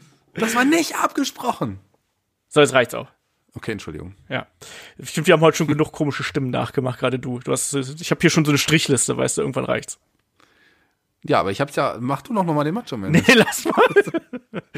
Ich, Ja, äh, ich mache hier lieber den, äh, den Podcaster, so. Flair, der da Champion war nach dem World Rumble, ähm, hat ja dann auch gesagt, ja, er hat jetzt hier äh, eine neue Beziehung angefangen. Er ist ja der Ladies Man so. Ähm, und dann gab's die ersten Fotos, wo man, wo man äh, ja, Ric Flair und Miss Elizabeth an einem Pool sitzen gesehen hat, die auch im WWE-Magazin damals abgedrückt waren. Ich habe das WWE-Magazin damals gekauft und war wirklich erschrocken, als ich gesehen habe, dass Elizabeth da ja Arm in Arm mit Ric Flair am Pool saß. Erzähl du mal die Geschichte. Ja, das war ja der Anfang von Photoshop eigentlich so ein bisschen, ne? Also, das war halt eben die Geschichte. Ähm, hat er ihm da so getan, als, als ob äh, er und äh, Miss Elizabeth irgendwie da eine Affäre gehabt hätten und hat damit natürlich dann den äh, Macho Man immer noch eifersüchtig bis ins Mark, obwohl es ja eigentlich seine Ex-Frau gewesen ist. Ähm, ja, dass, dass die beiden da was äh, miteinander gehabt hätten. Und das Lustige ist eigentlich, dass ja sogar das, äh, äh, das WWF-Magazin damals mit K-Fape gebrochen hat, ne? Weil Ja. da ging ja sogar schon rum, dass, also da stand dann drin, dass die beiden sich haben scheiden lassen. Also eigentlich Genau. Macho Man eigentlich ziemlich egal sein können. Aber egal wie. Also auf jeden Fall ist es, ist es dann da, äh, diese Fehde war da auch wieder am, am Brodeln und ähm, Ja, im Vorfeld, ganz kurz, gab es ja noch die Pressekonferenz, diese sagenumwobene, für die ich damals total gefeiert habe. Ich weiß nicht, ob du dich an die erinnerst.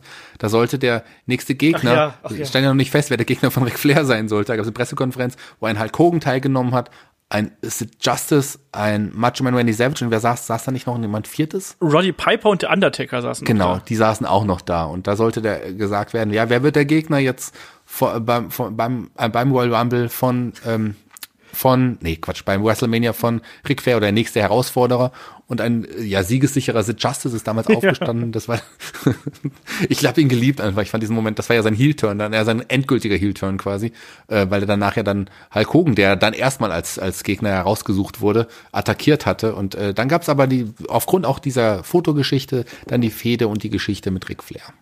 Die in Genau. dem fantastischen Match bei WrestleMania geendet hat. Also, äh, wie gesagt, wir haben es ja uns angeschaut für das Match of the Week. Ähm, fantastisches Match einfach. ja, super intensiv geführtes Match, äh, ganz knallhart geführte Fehde auch. Und auch hier, ne, man hat sich auch damit äh, die Fehde ja auch Zeit gelassen, mit der Fehde ja auch Zeit gelassen. Das hat sich ja dann auch über ein paar Wochen erstreckt, wurde dann noch weiter gespannt, ja dann quasi bis zur Survivor Series. Das hat natürlich dann alles nicht mehr hingehauen, weil natürlich dann die Geschichte mit, also WrestleMania 8, natürlich äh, Randy Savage gewinnt den Titel von Ric Flair, aber auch äh, sehr angeschlagen, also mit dieser Knieverletzung, die er dann auch über Monate quasi verkauft wird, die, die er sich dabei zugezogen hat. Äh, beim SummerSlam soll es dann zum Aufeinandertreffen zwischen dem Ultimate Warrior und dem äh, Macho Man kommen. Äh, gab's dann auch, ne? Babyfaces treffen aufeinander im Londoner Wembley, Wembley Stadion, allerdings mit der Hintergrundgeschichte, dass vorher gestreut worden ist, dass ja Mr. Perfect, der damalige, was war er denn, der sportliche Berater oder sowas, Sports Career Consultant, irgendwie sowas war er. Ähm, äh, auf jeden Fall, dass, das, dass er auf einer der beiden Seiten sein könnte, also Warrior oder Macho Man. Am Ende war es dann doch Ric Flair, wenig überraschend. Und die Babyfaces haben dann hinterher die bösen Heels gemeinsam vertrieben, aber trotzdem diese Knieverletzung wurde ja da auch weitergeführt. Das Und- war aber nicht im Main Event des SummerSlams, was Das auch stimmt. was Besonderes zu dem Zeitpunkt war, obwohl es um den World Title ging. Aber es war der SummerSlam, ja, ähm, der in, im Wembley Stadion, wie du es gesagt hast, mit dem Main Event dann Bret Hart gegen David Boy Smith endete, was ja auch ähm, wirklich passender da damals war. Und hier nur ein Countout, äh, ja, Ende. Ähm, und das sollte ja zu einem Match führen, wie du gesagt hast. Aber es sollte doch anders kommen. Und das kannst du uns als Warrior-Fan ja nochmal erklären. Was war dann da schon wieder mit dem Warrior los? Ja, es ist, es ist, es ist ganz lustig. Ich habe, glaube ich, diese Matches von 92, die habe ich, glaube ich, so oft gesehen. Ich könnte die, glaube ich, einfach so, ich könnte dir alles vorerzählen. Also Geht bei, fast genauso, ja.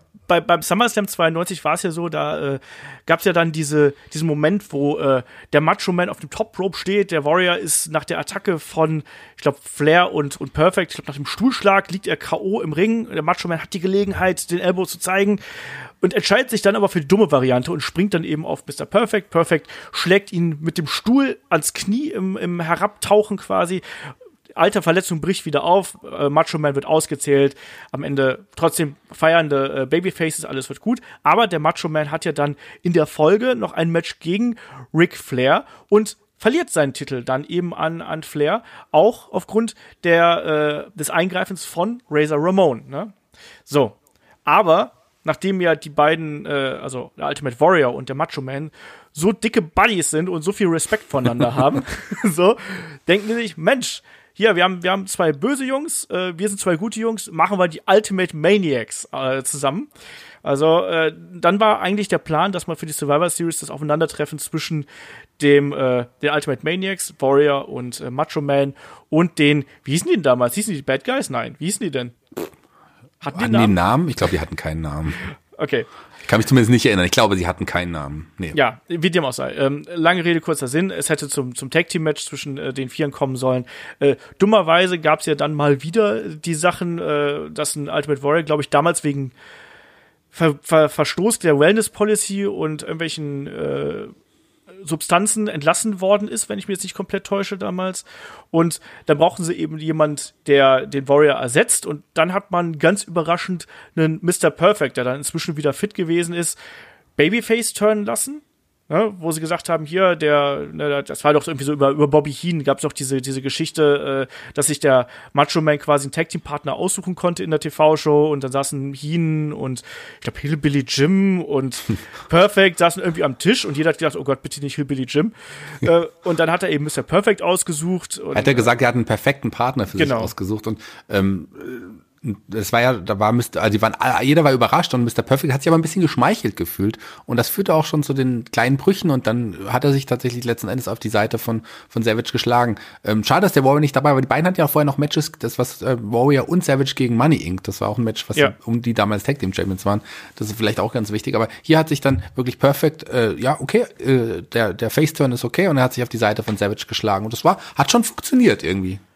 Ja, und also ich kann da nur sagen, ich habe mich damals sehr gefreut, als ich Mr. Perfect äh, wiedergesehen habe. Das war auch ein cooler Moment, wo er bei der Survivor Series 92 dann wieder da gewesen ist. Ich habe gerade gedacht, diese im Vorfeld diese Video-Vignette, diese Interview-Vignette war ja auch dieses Ding, wo, wo er dann einen äh, Bobby Heen so an der Krawatte genommen hat und ihm dann so eine Karaffe Wasser über den Kopf geschüttet hat und, und gedacht, hier, schaut euch mal dieses nasse Wiesel an und so. Also, das war schon ganz geil. Auch das, das Match war auch überraschend gut, muss ich sagen, oder? Also, wie siehst du das Ding bei der Survivor Series 92? Ja, also sind ja auch äh, vier Leute äh, im Ring, die es wirklich können. Von daher, das Match war schon ganz gut, endete aber auch nur mit einem Disqualifikationssieg, wenn ich mich ja. richtig erinnere, oder einem Countout-Sieg. Nee, es war, glaube ich, Disqualifikation. Also nicht mal ein Pin, ähm, aber das war's dann im Grunde auch erstmal, sondern man hatte ja ab sofort jetzt keine großen Pläne mehr für Savage leider bei der WWE. Ja, Savage wurde dann äh, eigentlich zum Color Commentator umfunktioniert, was mit der Stimme auch ein bisschen anstrengend ist, glaube ich. Ähm, was auch nicht funktioniert hat. Also er ist meiner ja. Meinung nach kein guter Kommentator gewesen. Schillernder Mensch, schillernder Charakter. Interessant, seine Stimme zu hören, aber als Kommentator war er nicht, nicht wirklich, ich fand ihn nicht gut. Also Leute, die ihn gefeiert haben, gerade die in der Zeit angefangen haben, das zu schauen, aber ich fand, war nie ein Fan des Kommentators Macho Man. Äh, ähm, aber aber er hat trotzdem noch sich auch hinlegen dürfen. Er hatte noch ein paar Matches gegen, gegen ja, Mitkader damals bei der, bei der WWE. Aber letzten Endes hauptsächlich war er nur noch Kommentator. Er hatte Matches gegen Doink, gegen äh, Rick the Model Martell, gegen Repo Man und noch eine kleine Fehde gegen einen anderen deiner Lieblinge, gegen, gegen Crush. Die darf man auch nicht vergessen. Genau, das kam ja dann noch ein bisschen später. Das war dann zum ja. WrestleMania 10. Ähm, wichtig hier vielleicht noch äh, der Royal Rumble äh, 93, wo er da dann oh, ja, ja, unter den letzten Zweien gewesen ist, aber auch total doof ausgeflogen ist. Ich weiß nicht, ob, erinnerst du dich dran? Du lachst Ja, schon. ja, deswegen, ich habe es verdrängt, deswegen.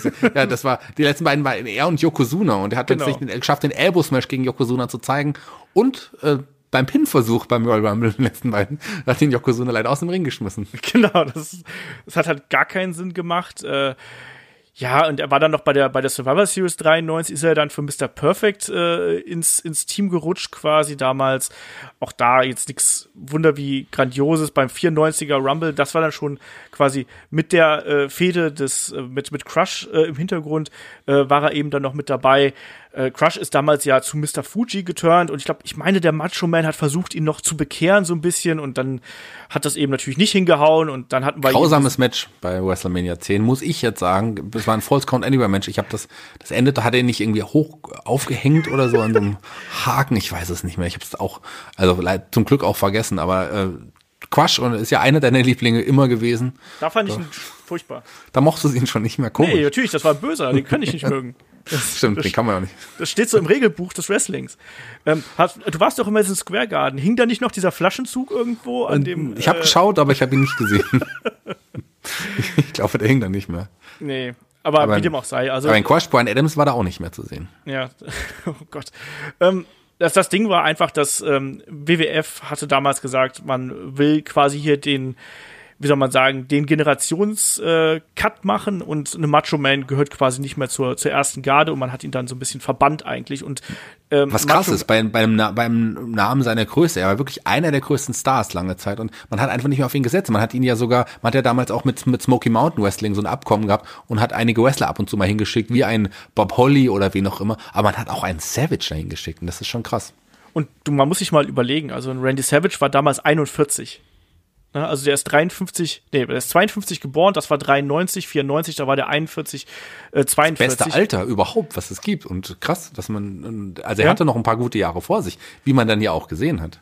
Eben, also da, das wäre eigentlich noch ein bisschen gegangen und Randy Savage hat dann halt irgendwann gesagt, so gut, äh, dann eben nicht, dann äh, unterschreibe ich keinen neuen Vertrag und äh, dann ist er tatsächlich ja dann auch im Zuge natürlich der großen, wie soll man sagen, Talent-Akquise von äh, WCW. In Hogan war ja schon drüben und viele andere, ist er dann eben äh, im Oktober 94, wo dann sein äh, Vertrag ausgelaufen war, ist er zur WCW gegangen. Und das fand ich damals so merkwürdig, weil es ist ja auch wirklich so, dass dann ein Vince McMahon äh, im November live on air auch gesagt hat bei Raw, ähm, dass er äh, einem Randy Savage dankt, dass Randy Savage die Promotion verlassen hat und dass er ihm alles Gute für seine Zukunft wünscht. Das hat man so in der Form auch selten gehabt. Und ich habe nur gelesen, dass wohl ein Vince McMahon wirklich davon betroffen gewesen ist, dass ein äh, ja, dass ein Randy Savage dann hier bei der Konkurrenz angeheuert hat. Das muss ihn wohl wehgetan haben und beeindruckt haben.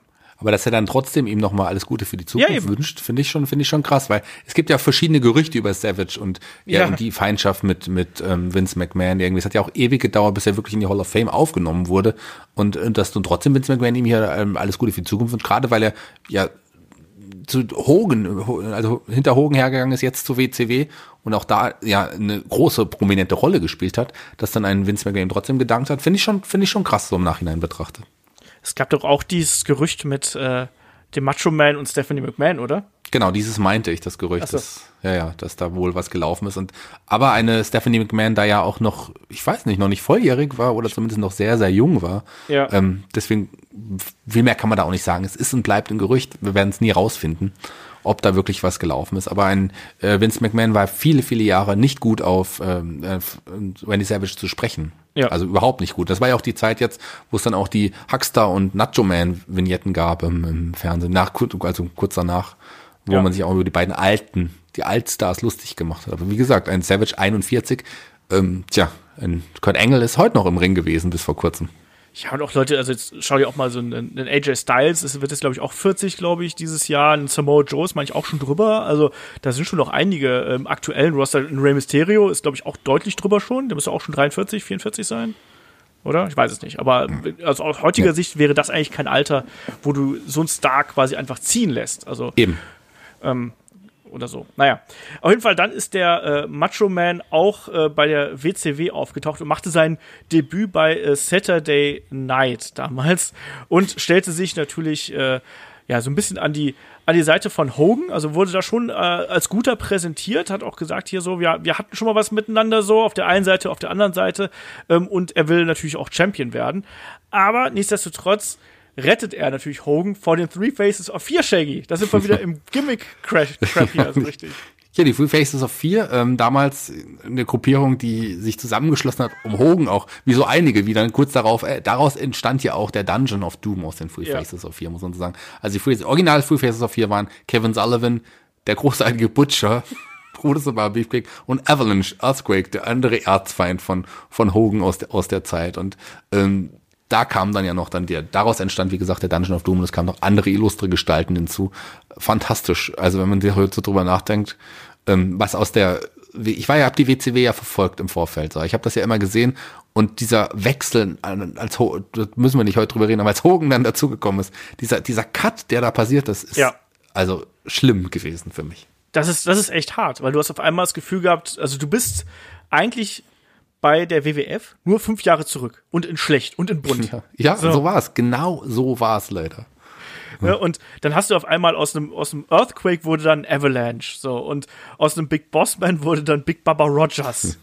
Und dann hast du dann aber auch so einen, so einen Savage. Ich fand den damals unglaublich langweilig. Also in dieser, in dieser Rolle, die er gespielt hat, ne? weil das einfach so künstlich alles gewirkt hat. Und dann aber auch noch, so hast du noch so ein Sting dabei und Vader dabei, die aber auch total ähm, Die dann deplatziert waren Genau, eigentlich, das. weil die hatten ja vorher super Stories, super Matches irgendwie, aber die waren ja die Main Eventer, zusammen mit auch Flair, der ja auch schon längst wieder zurück war. Aber das dann, äh, die, die haben dann einfach nur noch die zweite Geige gespielt, irgendwie eher im, im, ja, in Verbindung mit Hogan. Entweder gegen ihn oder mit ihm im Team und so. Das war, das hat einfach nicht mehr funktioniert. Ja, und du hast dann eigentlich immer nur noch mal aufgewärmte Matches gesehen, die du eben eh schon mal irgendwie, aber in besser und in größer irgendwo bei der, bei der WWF gesehen hast. Ich fand's ganz schrecklich. Und das war auch wirklich so die Zeit, gerade 94, 95, boah, da, da, das ist auch wirklich hart gewesen, da noch der Promotion zu folgen. Ich weiß, dass ich ein paar Sachen ganz lustig fand, aber äh, da braucht man echt schon sehr viel schwarzen Humor, um da noch äh, unterhalten zu werden. Ich, mir tat's auch um so Leute wie ein Vader und Sting leid, muss ich dazu sagen, die vorher wirklich unfassbar, unfassbar gute Matches abgeliefert haben und eben auch so ähm, auf eine ganz andere Art und Weise. Ne? Also das, das war ja wirklich ein Kontrastprogramm und auf einmal hast du quasi wieder dieselbe Suppe, weshalb du vorher gesagt hast, ah nee, WWF ist mir ja eigentlich zu langweilig. Ne? Hast du jetzt auf einmal da wieder gehabt. Deswegen fällt es mir auch tatsächlich ein bisschen schwer, so diese Anfangsphase des Macho Man äh, bei der WCW so ein bisschen nüchterner zu betrachten, weil ich das alles grauenvoll fand. Wie ist Shaggy? Erzähl mal ein bisschen was. Ich habe Ja. keinen Bock. Ja, kann ich verstehen. Aber gut, es gab ja trotzdem, es gab wieder die alte Fehde mit Ric Flair wurde nochmal Genau, aufgewärmt. Das darf man auch nicht vergessen. Äh, Also das, und quasi wieder mit ins Private gezogen. Diesmal war nicht Elizabeth, die ja auch später nochmal zur WCW kommen sollte. Aber da kommen wir gleich noch dazu. Nee, da ging es um, um Savages Vater, Angelo Poffo, der äh, ja die Matches seines Sohnes angeschaut hat und attackiert wurde von einem Ric Flair. Und das führte wieder zu einer Geschichte der beiden. Ähm, und die, die auch dann über das, es gab ja noch dieses United States Heavyweight Turnier, der Titel war damals äh, vakant, bei dem die beiden auch aufeinander äh, getroffen sind und Flair auch schon in noch Matches von ähm, Savage einge ein, ein, eingegriffen hat und umgekehrt Savage in Matches von Flair eingegriffen während des Turniers. Ähm, die beiden sollten gegeneinander antreten. Das Match fand dann irgendwie nicht statt. Ich glaube, das Halbfinale sollte es sein. Fand nicht statt, weil die beiden sich aus der Halle ge geprügelt haben. Also noch ein, die aufgewärmte Fehde, die bei weitem aber auch nicht mehr an den Glanz der alten Fehde aus der WWE zurückreichte. Äh, also das war, bei weitem hat es das nicht erreicht. Auch die Matches der beiden gegeneinander waren nicht mehr so gut wie damals, muss ich ganz ehrlich sagen. Und, und ähm, Du willst mir sagen, dass das Lifeguard Lumberjack Match beim Bash at the Beach zwischen Savage und Flair nicht so gut war wie das WWF Championship Match bei WrestleMania 8? Ähm, ja, das kam fast an die Qualität heran. Das habe ich total vergessen. Stimmt, das war ganz, oh, ganz schlimm. Aber gut, da, da ähm, also wir hüllen den Mantel des Schweigens drüber irgendwie. Savage, die waren noch mal Langzeitgeschichten auch miteinander. Savage Ja. war noch mal involviert in die. Flair wurde ja dann tatsächlich zeitweise noch mal Face, da war er invol äh, in, in, noch mal involviert und die beiden sind auch noch mal zusammen äh, haben sich kurz zusammengeschlossen, aber das war auch nur, nur ganz, ganz kurze Sache.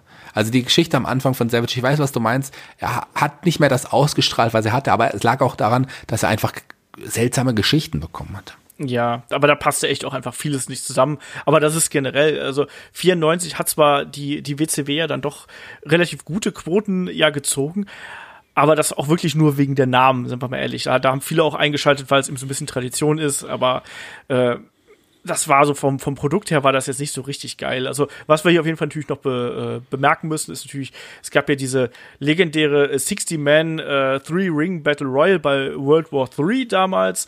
Ähm, ich glaube, das war 95 müsste das schon gewesen sein, ähm, wo der Macho Man ja dann auch äh, sich den äh, Heavyweight Championship dann äh, hat umschnallen können. Und ich meine, das war doch damals der große Tumult, weil ja ein Hulk Hogan, glaube ich, nie ähm, offiziell übers oberste Seil rausgezogen worden ist. So ähm, ich meine, äh, übers Oberseil rausgeworfen worden ist, sondern irgendwie unten drunter äh, durchgezogen worden ist und dann draußen sich geprügelt hat, meine ich. Die, diese, die Battle Royale haben wir uns übrigens auch mal angesehen bei dir zu Hause irgendwie. Ja. So, wir haben uns alle 60 Mal in Battle Royale nochmal angeschaut, weil die einfach so fantastisch waren, so trashig sind und weil da einfach wirklich jeder mitmachen durfte, der irgendwie unter Vertrag stand bei, bei der Oder WCW damals. Oder auch Oder nicht. Also, es gab ein, zwei Leute waren dabei, die ich noch nie gesehen hatte. Ja, das stimmt. gefühlt. Und und klar, und aber er hat den Titel dann auch wieder verloren an Flair. Genau, Super Brawl 6 im Steel Wobei die Geschichte eigentlich zu dem Zeitpunkt ja schon fast wieder vorbei war, hatte ihn aber wieder, hat er, gab es dann doch noch ein Match gegen Flair, warum auch nicht? Und äh, dann gab es noch ein Match gegen, gegen Tänzer, das, was er irgendwie noch hatte. Da die Geschichte mit den Japanern, die, äh, zu dem Zeitpunkt stattgefunden hat. Und er hat es auch wieder geschafft, den Titel zurückzuholen ja. von Flair. Das ist ein zweiter ähm, World-Title-Gewinn. Stimmt, dann habe ich ganz kurz, damit es richtig ja. ist, der erste Titelgewinn, äh, der erste Titelverlust war bei Starcade und der äh, Stimmt, Steel Cage Match, das kam dann danach quasi. Ja, genau so war das. Starcade 95. Und ähm, die, die, die, die, die Niederlage war dann bei Super Brawl genau. äh, 96. Ja. Und warum auch nicht, macht man, bringt man die Geschichte. Er hat dann zu dem Zeitpunkt Elizabeth dann zurückgeholt, wir haben es gesagt, wurde seine Managerin. Und warum hat man nicht die großartige Idee, turnt man sie doch einfach auf die Seite von Flair, um die Geschichte noch ein bisschen länger zu ziehen. Ähm, ja, das äh, war dann die lange, lange unsägliche Geschichte zwischen Flair und Savage. Ja, und da hieß es ja auch, dass, dass ein, ein, eine Elizabeth hätte, hätte Flair wohl jede Menge Geld gegeben äh, aus den ganzen Alimenten, die sie ja bekommen hätte. Und Flair hat daraus eine VIP-Section bei den äh, Monday Night, äh, Night Nitro Events gemacht und so ein Blödsinn. Also, das war schon nicht besonders geil. Es wurde dann eigentlich erst wieder interessant, als dann die äh, NWO-Geschichte so ein bisschen ins Rollen gekommen ist. Und da war ja dann Randy Savage ja auch direkt vorne mit dabei. Er war ja Teil des äh, Teams WCW damals und er ist ja quasi der gewesen, gegen den Hogan dann ja auch beim Bash at the Beach äh, 1996 geturnt ist. Und da ich glaube, ab hier können wir auch wieder sagen, da hat man auch wieder gemerkt, dass ein Randy Savage mit einem neuen Charakter vielleicht auch wieder ein bisschen besser funktionieren kann, oder? Absolut. Und da, da äh, hat er wirklich, da war Hogan ja dann auch nicht mehr der, der vor ihm stand, weil Hogan, er war immer im Schatten des Hogens am, in der Anfangszeit bei der WCW, was schlimm genug ist. Ähm, aber hier Hogan dann das Bösewicht und Savage ja erstmal einer der Gegenspieler. Savage auf der Seite der WCW und ja, wurde hier genutzt, um als Gegner von erster Gegner von Hogan quasi den, den Turn Hogans umzusetzen. Und die Gründung der NWO ist ja ein Wrestling-Highlight, wenn nicht eines der größten Sachen, die in Wrestling passiert ist, muss man so sagen. Und er hatte ja nochmal eine Chance um den Titel gegen Hogan und endete damit, dass der Giant, der ja vorher der Champion war, den Titel an Hogan übrigens verloren hat, jetzt auch auf die Seite der NWO geturnt ist und ja. äh, Savage attackiert hatte. Ja, ja, ja. Also, das ist ja immer so ein bisschen hin und her natürlich, aber ist, ich fand das damals schon spannend. Das kann man dann eben, das kann man eben schon machen. Du hast gerade gesagt, da ist der Giant dann äh, quasi übergelaufen und, äh, und, und hat äh, für den Titelverlust bei Savage gesorgt, äh, für die Niederlage bei, bei Savage gesorgt, natürlich Titelverlust nicht. Ähm, und danach hat man eigentlich erstmal ja, war Savage erstmal raus so ein bisschen bei WCW, ne? Weil äh, er hatte erstmal, sein Vertrag war ausgelaufen, es hat ein bisschen gebraucht quasi, äh, bis er dann wieder da gewesen wäre und er, er tauchte dann eigentlich wieder bei äh, Anfang, Anfang 97 wieder auf, so ein bisschen an der, an der Seite von Sting, die sich beide dann als Free Agents bezeichnet haben und äh, ein Eric Bischoff hatte zu diesem Zeitpunkt offiziell natürlich auch schon äh, ne, gesagt, hier die WCW-Karriere eines äh, Randy Savage ist eigentlich äh, vorbei, sofern er nicht zur NWO kommt. So. Ja. Warum auch nicht? Ja, und klar, ist, ne, wie, wie das dann nun mal so ist, äh, äh, ein, ein, es sollte ein, ein äh, also hier bei Super Brawl 7 tauchten dann Sting und äh, äh, Savage auf und Savage, ja, verließ natürlich dann äh, ein Sting und äh, schloss sich der, äh, der NWO an und er unterstützte Hogan im Kampf gegen Roddy Piper. Wahnsinn. Wahnsinn. So, das war auch, Roddy Piper war auch schlimm in der WCW, ja, oder? Piper nicht mehr auf dem Höhepunkt seiner Laufbahn irgendwie. Der war ja schon eigentlich, wenn man so will, bei einem Großeigenmatch gegen Bret Hart bei WrestleMania 8 schon über seinen Zenit, obwohl das Match fantastisch war. Aber das ist ja jetzt auch noch mal sechs, sieben Jahre später. Sechs, sieben, sechs Jahre später. Also, ähm, nee, Ah, also fünf. lang genug. Lang genug. Das, So. das ist richtig. Und auch gerade optisch äh, Piper äh, ja schon Bauchansatz gehabt auch so und äh, nee, das war nicht gut, das war keine gute Zeit, aber das waren wirklich nur noch die alten Herren, die da mitgespielt haben. Wobei Savage jetzt auch ähm, dann auch ja gegen andere, ich wollte jetzt nicht sagen junge Talente, aber neue Talente wie ein Diamond Dallas Page gefädet hat, was eine interessante Fehde war, muss man dazu sagen. Da ging, da war ja auch Kimberly, also die äh, Frau, damalige Frau von Diamond Dallas Page involviert. Das war schon interessant. Das war richtig geil. Also die, da haben ja auch sich die beiden richtig, äh, richtige Schlachten geliefert. Und da gibt's doch dieses legendäre äh, No Disqualification Match bei äh, Spring Stampede, was ja dann auch für Diamond Dallas Page so ein bisschen so einen, ja, so, so, so ein Aha-Moment gewesen, so ein Durchbruchmatch gewesen ist, wo äh, war doch vorher nicht ganz klar, wer gewinnt. Und dann haben sie ja äh, den Macho Man, der wahrscheinlich auch Creative Control gehabt hat, haben sie doch dann im Backstage-Bereich gefragt und äh, wie dann das Match enden sollte. Und dann hat er wohl gesagt, äh, ich glaube, ich habe heute mal Lust, den Diamond Cutter zu kassieren. So, und äh, das war ein riesengroßer Schritt für einen Diamond Dallas Page damals hin zum Status eines Main Eventers. Der war immer auf dem Sprung, allein durch diese NWO-Fehde, weil er so ein bisschen der Outlaw gegen die NWO gewesen ist, dieser einsame Wolf, der sich dagegen gestellt hat. Äh, und das war, das war richtig geil. Also wenn man, ich finde, das ist eigentlich was, wo man wieder sieht, was der Macho Man auch zu dieser WCW-Zeit, was jetzt wirklich nicht nur Höhepunkte gewesen sind, aber das war wieder so die erste Fehde, wo ich gedacht habe, so ja, da ist der Macho Man so, wie ich ihn liebe und wie er richtig Spaß gemacht hat. Also das fand ich gut. Schlimm wurde es dann, als er dann später äh, 98 wiederum mit Lex Luger angefangen hat zu fäden. so. Ja, die beiden hatten auch eine kleine Matchserie gegeneinander. Lex Luger, äh, der ist eh jemand gewesen, von dem ich nie, bei dem ich nie verstanden habe, warum er immer oben mitgespielt hat. Klar, optisch, äh, der hat einen guten Körper gehabt, sah, sein Gesicht, also der war nicht der hübscheste. So, Was? schl schlimme, schlimme Frisur. Aber so, ich hab, konnte mit Lex Luger niemals was anfangen. Du warst wahrscheinlich Fan, als er, als er äh, hier der Amerika-Patriot war. Natürlich. Ja, ich mochte sein Gimmick als Narzissist, aber so, weil er war ja bei der WCW und bei der alten NWA immer nur Lex Luger, das Total Package. So, ich hat mir Ja. nie viel gegeben und äh, Luger hat ja dann auch, ähm, hat er dann nicht sogar schon Elizabeth an seiner Seite gehabt, was auch zur Fehde geführt hat? War das nicht sogar so? Ich glaube die- ja. Ich weiß es nicht mehr. Kam das nicht schon fast ein bisschen später? Ich weiß es nicht mehr. Ist auch egal, ehrlich gesagt, in dem Fall. Hier geht's ja auch um Savage. Ähm, ja, wir hatten, wir hatten Matches, mehrere Matches gegeneinander, aber letzten Endes war das auch wirklich kein, dann auch wieder keine gut, richtig tolle Zeit irgendwie. Interessant Ja. wurde es dann erst, das war ja kurze Zeit später, ähm, mit der, mit dem Wolfpack. Ja, beziehungsweise äh, äh, Savage hat ja dann noch äh, quasi auch eine noch Heavyweight äh, Champion Chancen bekommen quasi gegen gegen Sting, äh, Spring Stampede und der hat sich da äh, auch eine schwere Knieverletzung zugezogen. Ah, stimmt, da kam die. Verletzung noch dazwischen. Ja, ja, da war noch die Verletzung. Äh, und ja, Wo er das Match aber gewonnen hat. Also er hat das Match durchgezogen, hat es gewonnen. Ähm, und dann tags drauf, dann aber äh, gab es dann schon wieder die ersten Probleme. Und da gab es dann auch diese Szene damit, dass, dass er dann dem Wolfpack beigetreten ist. Ne? Und äh, so war das dann quasi. Und Savage äh, hätte dann weiter gegen äh, Hart und, äh, und Piper fehlen sollen. Wir sind dann jetzt im, äh, im Bret Hart, der sich auf die Seite von Hogan in dem Fall da Genau. auch geschlagen hat in der Zeit, der ja auch neu war bei der WCW damals.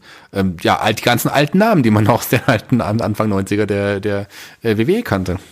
Genau das. Und dann äh, im Juni 95 äh, musste dann auch ein, ein, äh, ein Savage äh, eine, eine Auszeit nehmen, eine längere Auszeit sogar, weil er diverse Knieverletzungen gehabt hat. Und er war dann tatsächlich äh, erstmal ja, drei Jahre weg vom Fenster, Shaggy. Also da war's dann, war's das dann erstmal mit ihm und, und der, äh, und der WCW. Und er tauchte dann mit dem Team Madness auf, was du angesprochen hattest. Ja, aber das waren ja keine ganzen drei Jahre. War der drei Jahre weg? Nee, ich, ich kann nicht rechnen. Ich kann ja, nicht rechnen. Das, das käme mir ein bisschen lang vor. Weil die Nee, stimmt, wir, waren, wir sind schon bei, stimmt, es war nicht drei Jahre, sondern äh, es war natürlich ein Jahr quasi. Also es war 98 und dann ist er erst 99 quasi wiedergekommen. So. Gefühlt drei Jahre, weil so viel ist dann der. Nee, ist in ein der halbes WCW. Jahr. Ach Gott. aber es war Gott, oh gefühlt, da hat sich damals auch, das war nicht die größte Zeit, die beste Zeit der WCW, die sollte aber noch schlimmer werden, davon abgesehen. Ähm, trotz allem hat sich das auch so ein bisschen gezogen. Ja, er kam mit Team Madness zurück und Team Madness, da bin ich tatsächlich so ein kleiner Fan davon gewesen, weil äh, Savage hatte einen neuen Look, neue Musik. ähm, hatte Ohrringe jetzt irgendwie, schwarze Klamotten und ähm, hatte drei, ja, mehr oder weniger hübsche Frauen an seiner Seite. Gorgeous George, seine, ähm, ja, seine Realfreundin zu dem Zeitpunkt, ähm, Stephanie Bellas, ähm, die ja auch kurze Zeit im Wrestling noch ein bisschen aktiv war, aber dann auch sich auch zurückgezogen hat, die auch Stripperin war, gell, davor, glaube ich, im Vorfeld Mhm. und auch so ein ähnliches Gimmick gespielt hat. Den Namen Gorgeous George hatte ja Savage auch vor längerer Zeit auch mal gekauft. Das ist ja auch ein Wrestling-Legende im Grunde gewesen und hat sie jetzt aber seiner Freundin gegeben, diesen Namen. Ist ja eigentlich ein Mann, den er hatte. Und an seiner Seite noch niemand Geringeres als ähm, Madusa, die ja auch eine fantastische Wrestlerin war, da aber jetzt auch mehr durch ihr Äußeres aufgefallen ist, muss man so sagen. So, die hatte die äh, Klamotten wurden knapper, die Brüste wurden größer von Medusa in der Zeit. äh, da- dadurch ist sie aufgefallen. Und Miss Madness, die man später als Molly Holly kannte, die ja eine, Schön eine Schönheitskönigin porträtiert hatte, die drei, die vier waren be- zusammen bekannt als Team äh, Madness. Genau, genau das. Äh, ich war nicht so der, der, der Riesenfreund von äh, Team Madness. Äh, abgesehen davon, also Macho Man war da auch sehr aufgepumpt, um es mal ganz vorsichtig auszudrücken. Also du hast das Gefühl gehabt, dass er auf einmal jetzt in dieser, diesem halben Jahr, wo er dann weg gewesen ist, dreiviertel Jahr, dass er da wirklich ja, gut, gut aufgepumpt hat, sagen wir es einfach mal so ganz, ganz, ganz vorsichtig. Und äh, man wusste am Anfang noch nicht genau, wo, wo steckt man ihn dann hin. Ähm, und im Endeffekt, äh, ja, war er dann aber doch ein ganz klarer Bösewicht, hat dann erste Matches gegen, äh, gegen Kevin Nash gehabt, hat dann auch Rückendeckung von Sid bekommen. Es gab das äh, beim Bash at the Beach ein Tag Team Match zwischen äh, Nash und Sting und Savage und Sid. Also, ah, ne? Und wer, bei dem Match ging es dann vor allem darum, äh, wer den Fin Pinfall einfährt, der holt sich die äh, WCW World Heavyweight Championship. Da hat dann Savage zum vierten Mal und letzten Mal äh, diesen Titel geholt, indem er eben Kevin Nash gepinnt hat. Ah, ne? Also der, der hat auch nicht besonders lange gehalten, weil, weil in der nächsten Nacht bei Nitro hat er dann äh, den Titel schon wieder an Hogan verloren, nachdem Nash eingegriffen hat und ihm gepowerbombt hat. So. Ähm, ach, das ist aber, äh, das, das war jetzt auch schon in der schlimmen Phase der WCW, wo eben alles schon drunter und drüber gegangen ist. Ähm, also da, hat- da hat auch Team Madness nicht mehr so richtig viel, äh, äh, viel dran reißen können, muss ich ganz ehrlich sagen. Und äh, es wurde ja dann auch später aufgelöst. Es gab noch mal so ein, so ein Match gegen Dennis Rodman bei Road Wild. Dennis Rodman war ja damals häufiger dabei, muss man sagen. Lasst jetzt, aber der war ja ein äh, nicht so gern gesehener Gast bei der äh, WCW.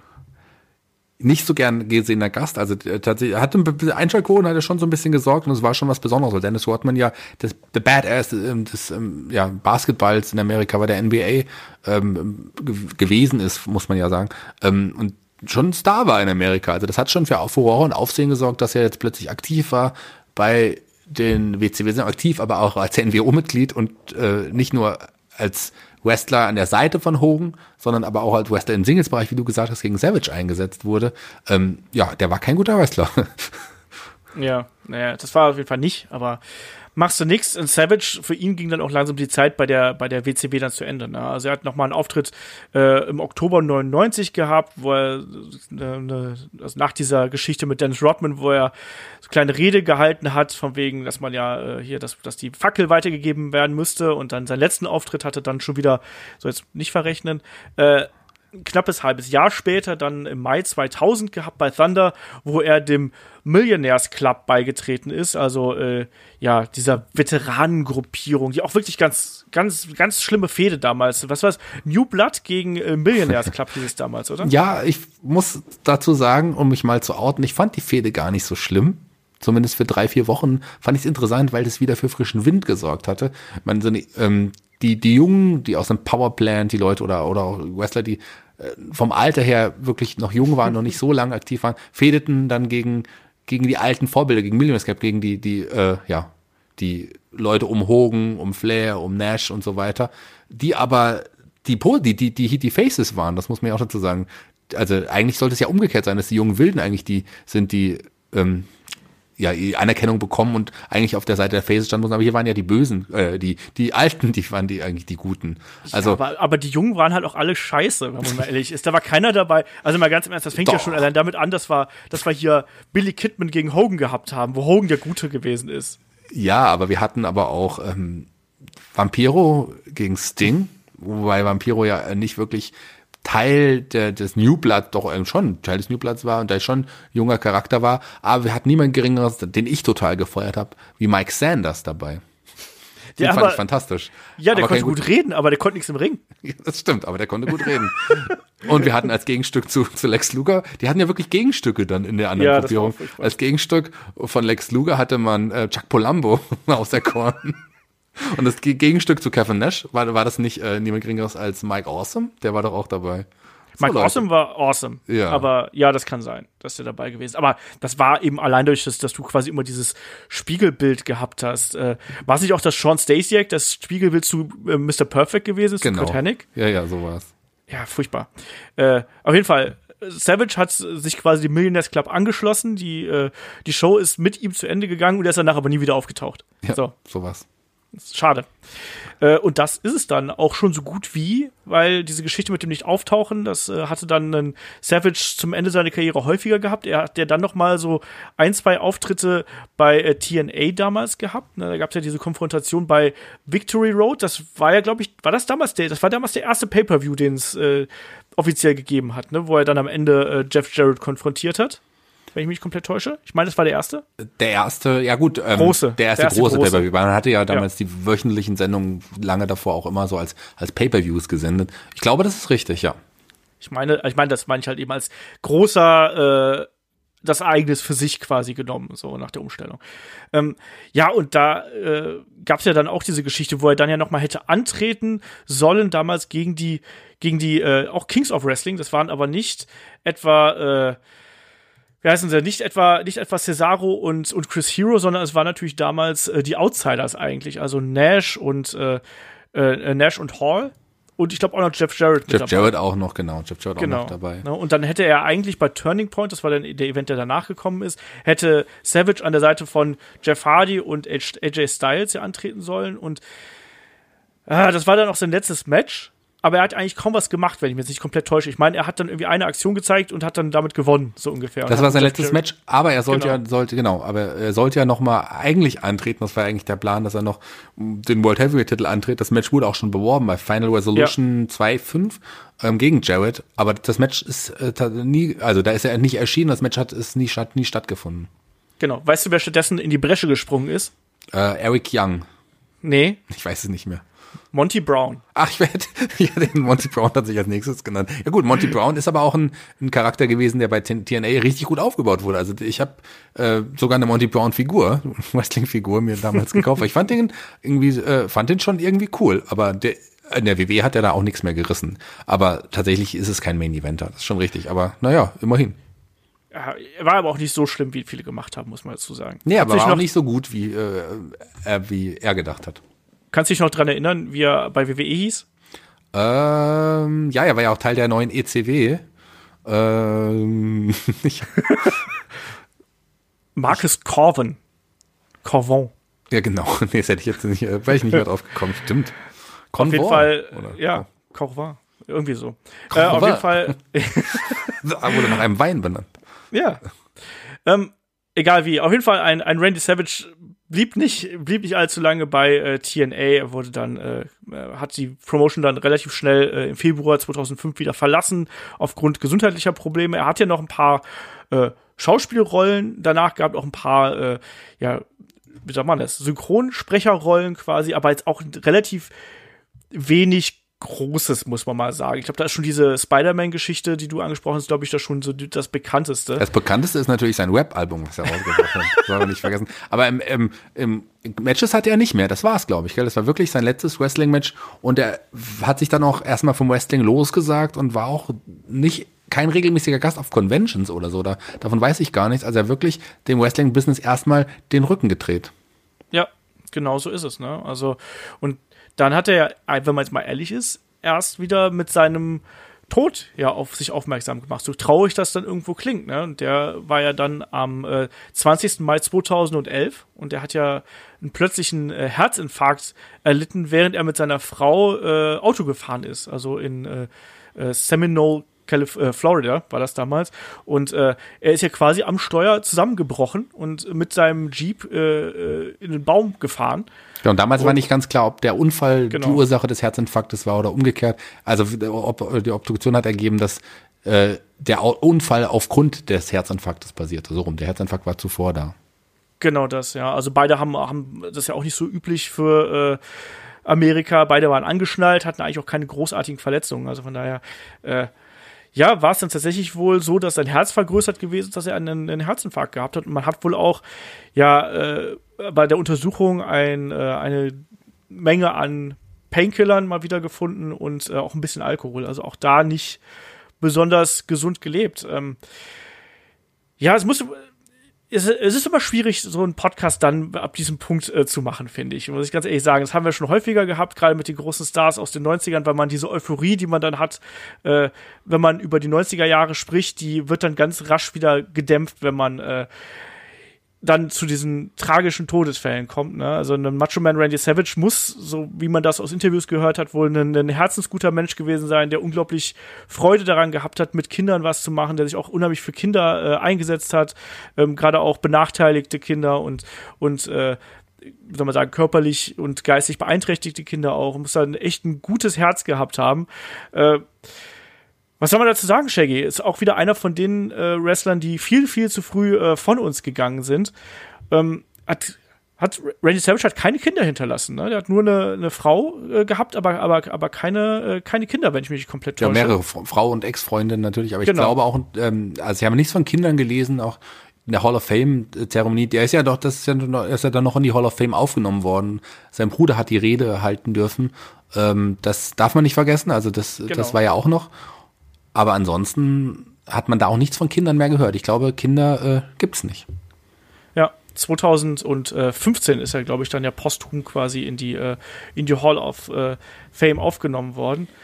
Ähm, ja, also es ist schon eine, eine, eine bittere Geschichte einfach. Ne? Also ein Randy Savage äh, hat auf jeden Fall seine, äh, seine ganz großen Fußstapfen im Wrestling hinterlassen. Wir dürfen da äh, auch natürlich nicht so jemanden wie Jay Lethal zum Beispiel vergessen, wo wir am Anfang schon davon gesprochen haben, äh, dass Wrestler ihn imitieren und als Inspiration genommen haben. Ich glaube, Jay Lethal ist da jemand, den äh, muss man auf jeden Fall nennen, der nicht nur einen Ric Flair nachgemacht hat, sondern natürlich auch ja, eine Macho-Man in Perfektion. Ja, vor allem auch in der Fehde gegen Flair, der hat ja dadurch auch genau. eine Fehde geführt und das war schon spannend. Also der, ja, ähm, äh, Black, äh, Black Macho Man und Black Madness irgendwie, ähm, Jay Lethal, das war schon ein fantastischer Charakter. Den hat er ja auch nochmal performen oder ja nutzen dürfen beim All-In ähm, Pay-Per-View, wo er sogar äh, ja die Ringjacke vom Macho Man, vom äh, Lenny Poffo, vom Genius, von Macho Mans Bruder äh, bekommen hat für den Auftritt. Also, dass jemand, der, der nicht persifliert, sondern wirklich, das ist ein Hommage an den Macho Man Randy Savage.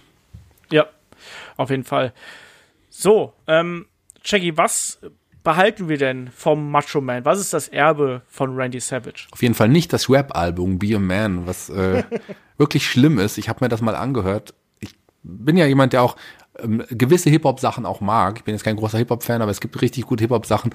Das Be a Man-Album gehört nicht dazu, obwohl niemand Geringeres als ein Shawn Michaels die ganzen Musiken eingespielt hat, aber nicht der Wrestler Shawn Michaels, sondern der Musiker Shawn Anthony Michaels. Ähm, kein gutes Album, aber also die, er war einfach ein schildernder Charakter, der sich hervorgetan hat von der Masse, der immer, wenn man was Besonderes war, auch wenn er vielleicht mal langweilige Geschichten hatte, wie bei der WCW, äh, das war ein Name, ein Name, den man nicht vergessen darf, einer der größten Wrestler aller Zeiten, definitiv jemand, der auf, nicht nur aufgrund seiner Stimme und seines Charisma, seines Wrestling-Stils hervorgetreten ist, sondern einfach ein krasses, ein perfektes Gesamtpaket. Das ist ein Wrestler, in den sich die Leute heute noch erinnern und den sie bis heute nicht vergessen haben, weil er einfach wirklich so große Fußstapfen hinterlassen hat. Mhm. Damit meine ich das jetzt nicht seine sechs äh, World-Title-Gewinne oder wie auch immer, sondern wirklich, er war ein Charakter, wie es ihn heutzutage einfach nicht mehr gibt. Äh, das auf jeden Fall. Und er war auch einer von den Leuten, die haben dieses Gimmick und diese Persona auch gelebt. Ne? Also er muss wohl auch äh, Backstage jemand gewesen sein, der durchaus mal äh, soll man sagen, eine relativ kurze Zündschnur gehabt haben muss und der wohl auch tatsächlich mal verklagt worden ist, auch da kleiner Fun Fact, äh, weil er einen, einen Fan gebodyslammt hat. Aber äh, ansonsten auf jeden Fall das, was du gesagt hast. Ne? Ein absolut schillernder Charakter, jemand, der mit unfassbar vielem athletischen Talent gesegnet gewesen ist, mit unglaublichem äh, Charisma. Jemand, der auch kreativ gewesen ist, auch in seiner Ausdrucksweise. Ne? Wir haben dieses Ouyer angesprochen, das hat er ja äh, auch damals bei einem seiner ersten äh, Besuche bei einem Wrestling-Event hat er das ja gehört und hat das ja übernommen. Und wenn man sich die Promos von ihm anschaut, da ist zwar auch manchmal so ein bisschen wirres Zeug dazwischen, aber was ich extrem mag, dass er auch äh, Nuancen spricht. Also mal spricht er leise, dann spricht er wieder laut und, und so. Und diese Unruhe, die, die hat man immer mal so ein bisschen angemerkt. Und das ist eigentlich auch das, was ich immer äh, sehr an ihm gemocht habe, weil es war ja auch eines seiner, seiner Trademarks, dieses Snap Into It. Und man hat ihm auch schon die Macho Madness äh, immer wieder angemerkt. Aber das gehört zu ihm dazu. Und ich glaube, für uns als Fans ist er jemand gewesen, der eigentlich immer unterhalten hat. Egal, äh, selbst in den, in den, in den weniger guten Zeiten zu, zu, zu WCW oder sonst irgendwas, da hat man aber immer noch gemerkt, dass der es immer noch drauf hat. Ne? Egal, ob es jetzt bei den, ja? Nee, Entschuldigung, ich wollte nicht unterbrechen. Äh, aber dieses Snap Into ist ja auch de, der Werbeslogan dann geworden. Er, er hat ja genau. Werbung gemacht für Slim Jim, ja. Und ja. er hatte quasi die Idee Snap into a Slim Jim, oh yeah. Und dieses Snap into a Slim Jim wurde ja lange Zeit, ich weiß nicht, ob es heute noch benutzt wird, aber Jahrzehnt danach auch noch ohne den Macho Man Wendy Savage die, als Werbeslogan für Slim Jim benutzt. Ach, es ist auch immer, es ist wie gesagt immer wieder traurig, wenn man so äh, ein bisschen dran zurückdenkt, aber ich glaube, ein Randy Savage hat uns so viele tolle Erinnerungen, auch gerade im Ring hinterlassen. Ähm, das ist das, woran wir uns festhalten können. Egal, ob es die geilen Matches gegen, gegen Flair sind oder gegen den Warrior, gegen Hogan, diese Fehde. Ähm, oder dann auch später äh, die NWO-Geschichten, da waren auch tolle Sachen dabei, gerade die Matches gegen Diamond Dallas Page, die kann man sich da ganz hervorragend anschauen. Also schaut da gerne noch mal rein. Und Shaggy, ich würde sagen, äh, wir kommen jetzt zu den Fragen, oder? Ja, wir haben noch Fragen vorbereitet, endlich mal wieder. Für mich ist es ja echt lange her, dass ich Fragen beantworten durfte. Meine New York-Reise kam ähm, dazwischen. Jetzt hatte ich ein paar, eine Woche mit meinen Auftritten zu tun. Davor hatte ich keine Zeit. Ich freue mich wirklich, ich kann es jetzt auch mal sagen, ich freue mich wieder dabei zu sein, wieder bei Headlock da zu sein. Ich hoffe, ihr habt mich ein bisschen vermisst, liebe Hörer. Ich habe euch auf jeden Fall vermisst und meine Kollegen auch. Aber die haben ja in der Zeit auch einiges getan. Ähm, Kai hat ja jetzt seine Karriere gestartet als als Gangster-Rapper und tritt in Kindergärten auf. Olaf war ja auch im Urlaub zwischendrin, muss man nicht vergessen. Also du hast ja auch ein paar Bilder gezeigt, dass du als du im Urlaub warst. Also ich glaube zu Hause bei dir, wo du herkommst, im Auenland, da warst du noch mal kurz. so. Shaggy, willst du dein, dein, deine, deine Rückkehr gleichzeitig zu deinem letzten Auftritt ja, machen? Ja, Chris zum Beispiel hat ja auch zu tun gehabt. Der hatte jetzt Englischkurs, da waren meine Großeltern auch dabei, da hat er sie kennengelernt. So ein Groß, ein Englischkurs für Rentner, da war Chris dabei. Ähm, Nee, David war dabei. Chris war, Chris hat äh, war im Abnehmcamp. Ach, was weiß denn ich, was ihr alles gemacht habt. Ich freue mich auf jeden Fall. Gut hier. Ich freue mich auf jeden Fall endlich wieder da zu sein und ich weiß, dass meine Kollegen hier bei Headlock sich auch sehr freuen, dass ich wieder da bin. Dankeschön und ich hoffe, ihr Hörer freut euch auch. Und jetzt kommen wir endlich zu den Fragen. Ich habe schon lange drauf gewartet und schieß los. Ich habe sie mir vorher nicht angeschaut, obwohl Olaf sie mir vorher geschickt hat. Aber nee, so bin ich. Ich wollte mich heute nicht vorbereiten, sondern einfach drauf losreden. So mag man mich auch am liebsten. Genau. Der Matthias fragt per YouTube äh, erstmal frohe Ostern, da hat er uns die Frage geschickt. Und äh, wie findet ihr das Match zwischen äh, Cody und Gotas, Shaggy? Ich habe es ja jetzt noch nicht gesehen, was hier erst stattfinden wird. Haha. Kann das Match noch nicht bewerten. Ähm, ich freue mich drauf. Also ich finde es, es war sehr überraschend, weil zu dem Zeitpunkt ja noch nicht klar war, dass Goldust, man dachte, er ist bestimmt irgendwie noch unter Vertrag bei der WWE. Das war ja erst später klar, dass ähm, nachdem es bei ähm, was Roto ähm, äh, ja, das war bei diesen YouTube-Sendungen, ähm, wo das bekannt gegeben wurde, dass das der Gegner ist. Ich finde das gut. Ich freue mich drauf. Man hat ja so eine kleine Fehde der beiden schon bei der WWE, aber nie das große Match der beiden gegeneinander. Und ein, ein, ein, Dustin Rhodes ist immer noch in, in fantastischer Verfassung körperlich. Ich freue mich auf das Match gegen Cody sehr und ich finde, es ist eine große Bereicherung und ein logisches Match der beiden gegeneinander. Weil Cody, ähm, obwohl er ja so ein ja, neuer Star ist im Indie-Business, ist, ja, ist ihm das klassische Wrestling doch trotzdem total wichtig. Und so ein Match werden wir hier sehen. Das ist ein Match, ähm, was eine große Bedeutung für die ganze Rhodes-Familie und sicherlich auch für das Wrestling haben könnte. Also ich freue mich sehr drauf. Äh, bin ich auch äh, dabei, auf jeden Fall. Ich finde das eine coole Ansetzung, die Promos, die die beiden äh, bis jetzt da bei Being the Lead gecastet haben. Es war Being the Lead, aber auch auf, auf Road to Double or Nothing, da hat man es ja das auch kann gesehen. Sein, ja. Da war es auch, ähm, da ist fantastisch. Ja, eben, das sind äh, richtig, richtig coole Promos geworden. Ähm, die Feder haben sie jetzt relativ natürlich aufgebaut, finde ich. Äh, mal gucken, was daraus wird. Ich glaube auch, dass ein Goldust äh, einen Dustin Rhodes dann nochmal äh, abliefern kann. Bin gespannt drauf, was da, was da passiert. Und äh, ne, Cody gegen Dustin wird es ja dann heißen. Aber es ist eh, also ich bin auch sehr gespannt auf äh, Double or Nothing, wie das überhaupt aussehen wird und wie man sich anschauen kann und überhaupt mal sehen, wie das wird. Ähm, dann fragt der Michael per fragen.headlock.de, das ist ja unsere E-Mail-Adresse, ähm, Drew McIntyre hat sich letztens zu der negativen Stimmung und dem Frust bei vielen äh, äh, den vielen Wrestlern zurzeit verspüren geäußert. Er könne seine Kollegen verstehen und rät ihnen, an sich zu arbeiten und zu trainieren, ihr Feuer neu zu entfachen und alles für sich, die Fans und für WWE zu geben. Hat McIntyre mit seinen Ratschlägen recht? Fehlt es den Wrestlern einfach nur an Motivation, Ehrgeiz und Leidenschaft oder übertreibt er? Shaggy. Ähm, ja, ist eine gute Frage. so, äh, er hat sich auf jeden Fall ähm, damit Freunde gemacht in, im, im Office der WWE, glaube ich. So was bei ja. den Wrestlern betrifft, da wahrscheinlich teilweise eher weniger. Es gibt viele Wrestler, die unzufrieden sind mit ihrer, mit ihrem Standing und so und das mittlerweile offen kundtun, auch weil sie jetzt die Möglichkeit haben, hey, pass auf, ähm, wenn, wenn ihr mich so nicht braucht, wenn ihr mich nicht richtig einsetzt, gehe ich woanders hin. So, die Möglichkeit ist ja durch die IW jetzt, jetzt irgendwie gegeben. Finde ich jetzt unbedingt auch nicht falsch, aber McIntyre hat auf jeden Fall auch recht, dass die Wrestler, ähm, früher war es ja so, du akzeptierst im Grunde, die meisten Wrestler haben ihre, ähm, ihre Position akzeptiert und haben weiter an sich irgendwie gearbeitet und versucht, das irgendwie zu verbessern. Ähm, kann sein, dass es im Moment schwieriger geworden ist, ein eigenes Standing zu verbessern und von daher gehen die Leute nach außen und generell hat man die Möglichkeit nach außen zu gehen, ist ja auch viel größer durch die äh, Social Media Sachen. Hm. Ich, ich kann es dir nicht genau sagen, ich weiß nicht, wie das ankommt im, im, im, im Freundeskreis, äh, Freundeskreis, im Bekanntenkreis, im Kollegenkreis. Von daher äh, ist einfach seine Art irgendwie zu, zeigen, dass er hat, er hat ja geschafft. Also er hat ja auch kein gutes Standing gehabt, ist gegangen und hat sich das wie seine Position, die er jetzt innehat, wieder erarbeitet. Aber ob er auf Dauer mit der Position, der er jetzt gerade hat, man weiß ja nicht, wie es weitergeht, zufrieden sein wird, werden wir sehen. Ja, eben drum. Also ich glaube, es ist das sowas ist immer leicht zu sagen, wenn du dich gerade relativ wohl fühlst. Ähm, und es ist natürlich auch was, was sehr, wie soll man sagen, corporate ist, wie du schon richtig gesagt hast. Ne? Also es ist natürlich was, was eindeutig äh, pro der aktuellen äh, WWE-Entwicklung ist.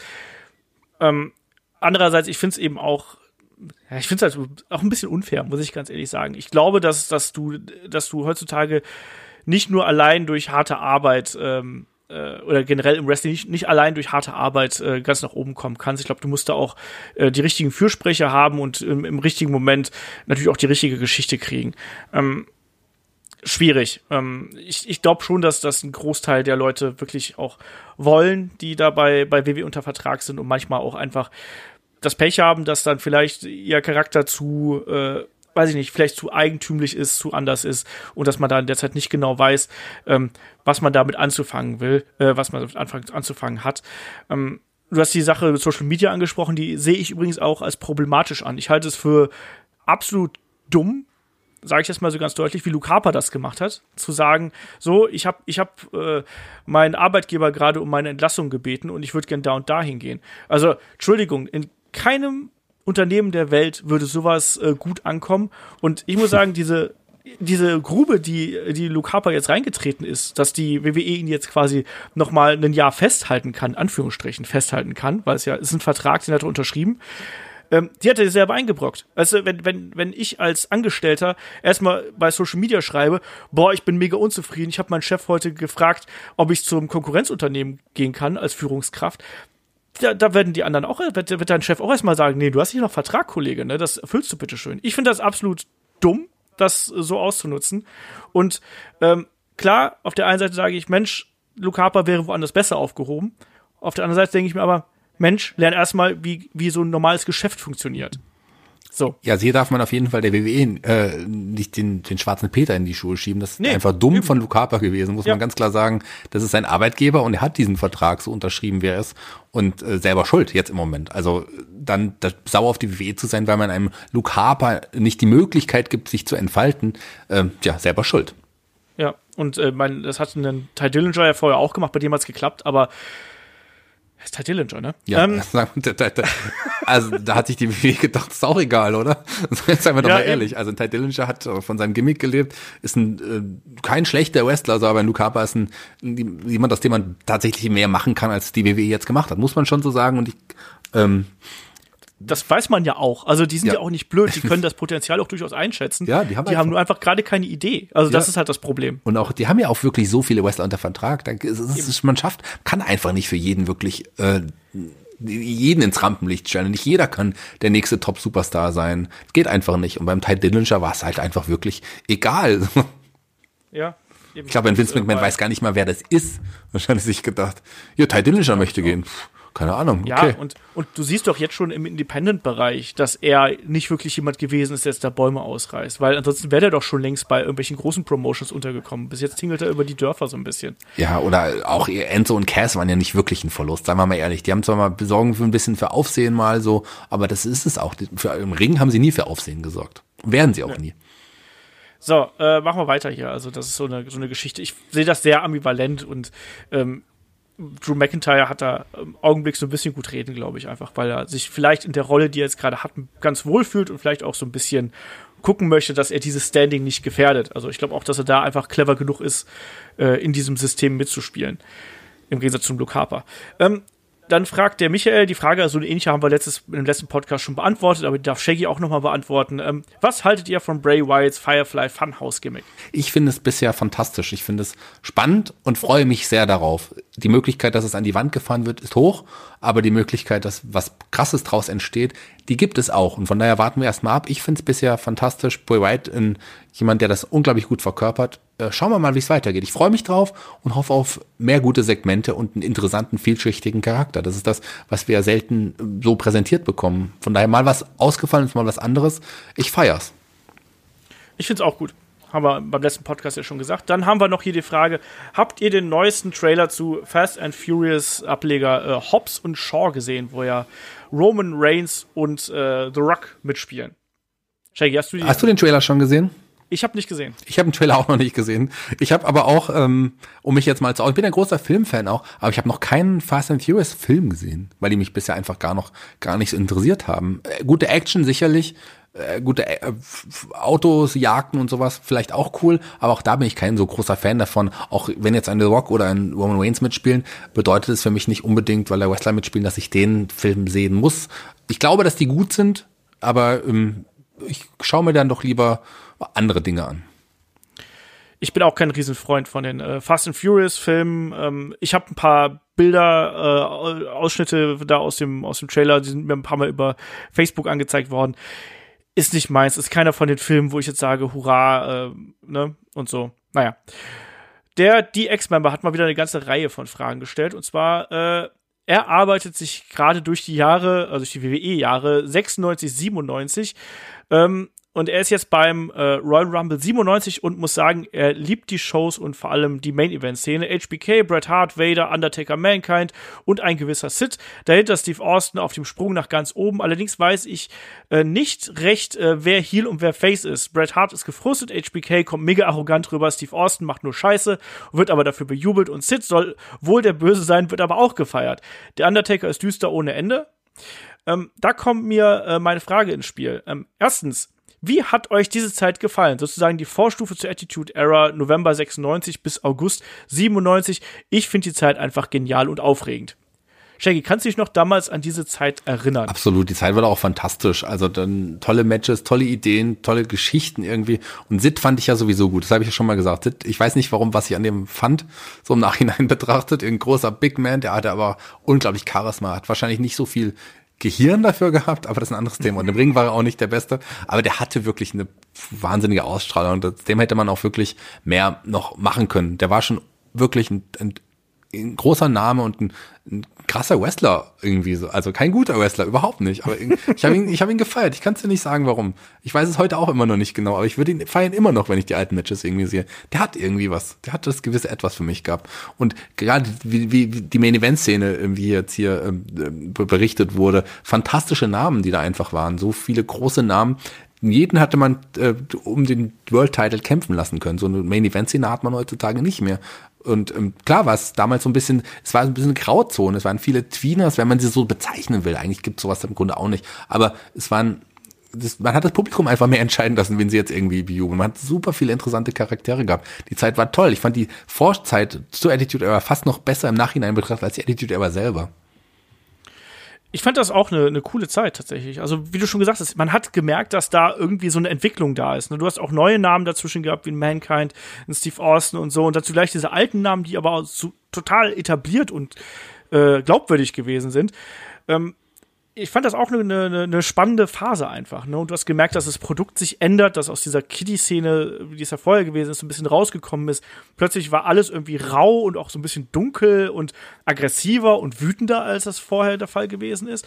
Ähm, ich mochte das auch, aber ich war auch damals total verwirrt. Ich weiß auch noch genau, dass ich nicht mehr genau gewusst habe, wem ich jetzt überhaupt zujubeln soll. Und das war ja auch diese, diese Phase gerade, wo dann der, der Titel ja so auch zwischen Shawn Michaels und, und Sid ja dann hin und her gewechselt ist, phasenweise, wo das ja wirklich abhängig vom Austragungsort gewesen ist, wer jetzt gerade bejubelt wird und wer ausgebuht wird. Ne? Also das, das war schon eine coole Zeit. Was soll man dazu sagen? Ähm, Sid wäre übrigens die nächste Frage gewesen. Wie fandet ihr in dieser Zeit Sid und als WWF-Champion?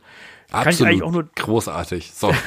Fantastisch. Also ich mochte natürlich die frühe Sid-Zeit, seine erste Heel-Turn in der WWE, Sid Justice, später ja Psycho Sid, aber Sid Justice, diese Zeit, fantastisch. Und deswegen, später habe ich ihn auch noch irgendwie gefeiert. Und ähm, das ist ein toller Mann gewesen, auch als WWF-Champion hat er schon überzeugt, finde ich. Ich weiß, dass ich, äh, dass da es viele Kritiker gibt und die auch zu Recht, aber ihr seid, er ist doppelt so ein Mann, er ist doppelt so ein Mann wie ihr, er hat vielleicht auch nur halb so viel Gehirn wie ihr, aber das ist alles an.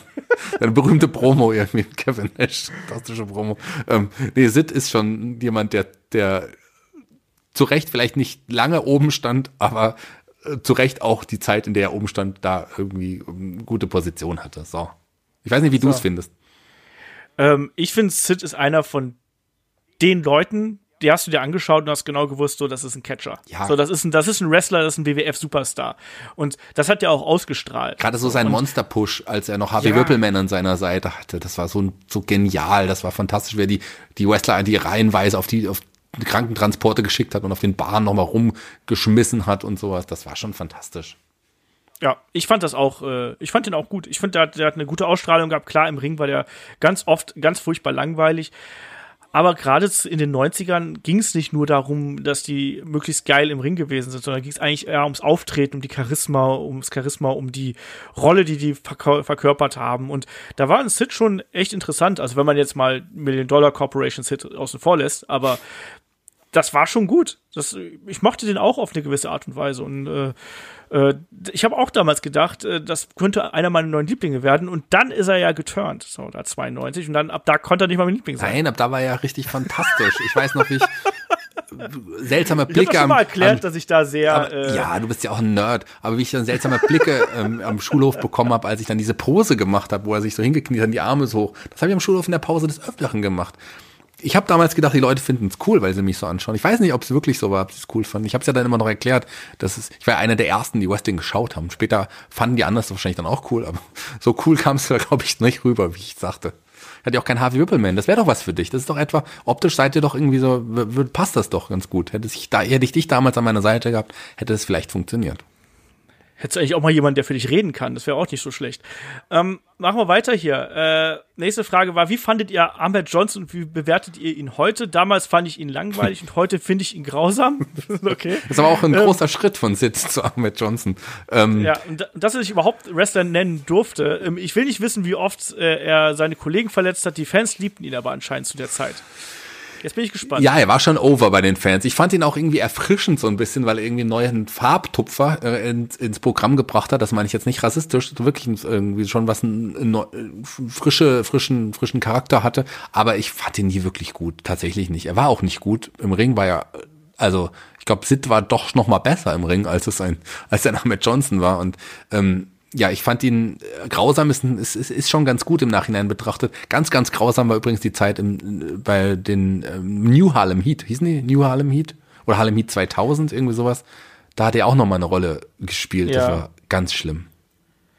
Ja, das war, das war sehr grauenhaft. Nee, also das, äh, ich, ich fand ihn anfangs auch interessant. Ich finde, der hat ja auch irgendwie so eine gewisse Ausstrahlung gehabt. Und ich fand auch diese Ruchlosigkeit, ich sag's jetzt einfach mal so ganz blöd, weil er einfach ja total over the top gewesen. Der Typ hat halt mega Kraft gehabt und für einen Wrestler relativ schlechte Ausführungen, es mal vorsichtig auszudrücken.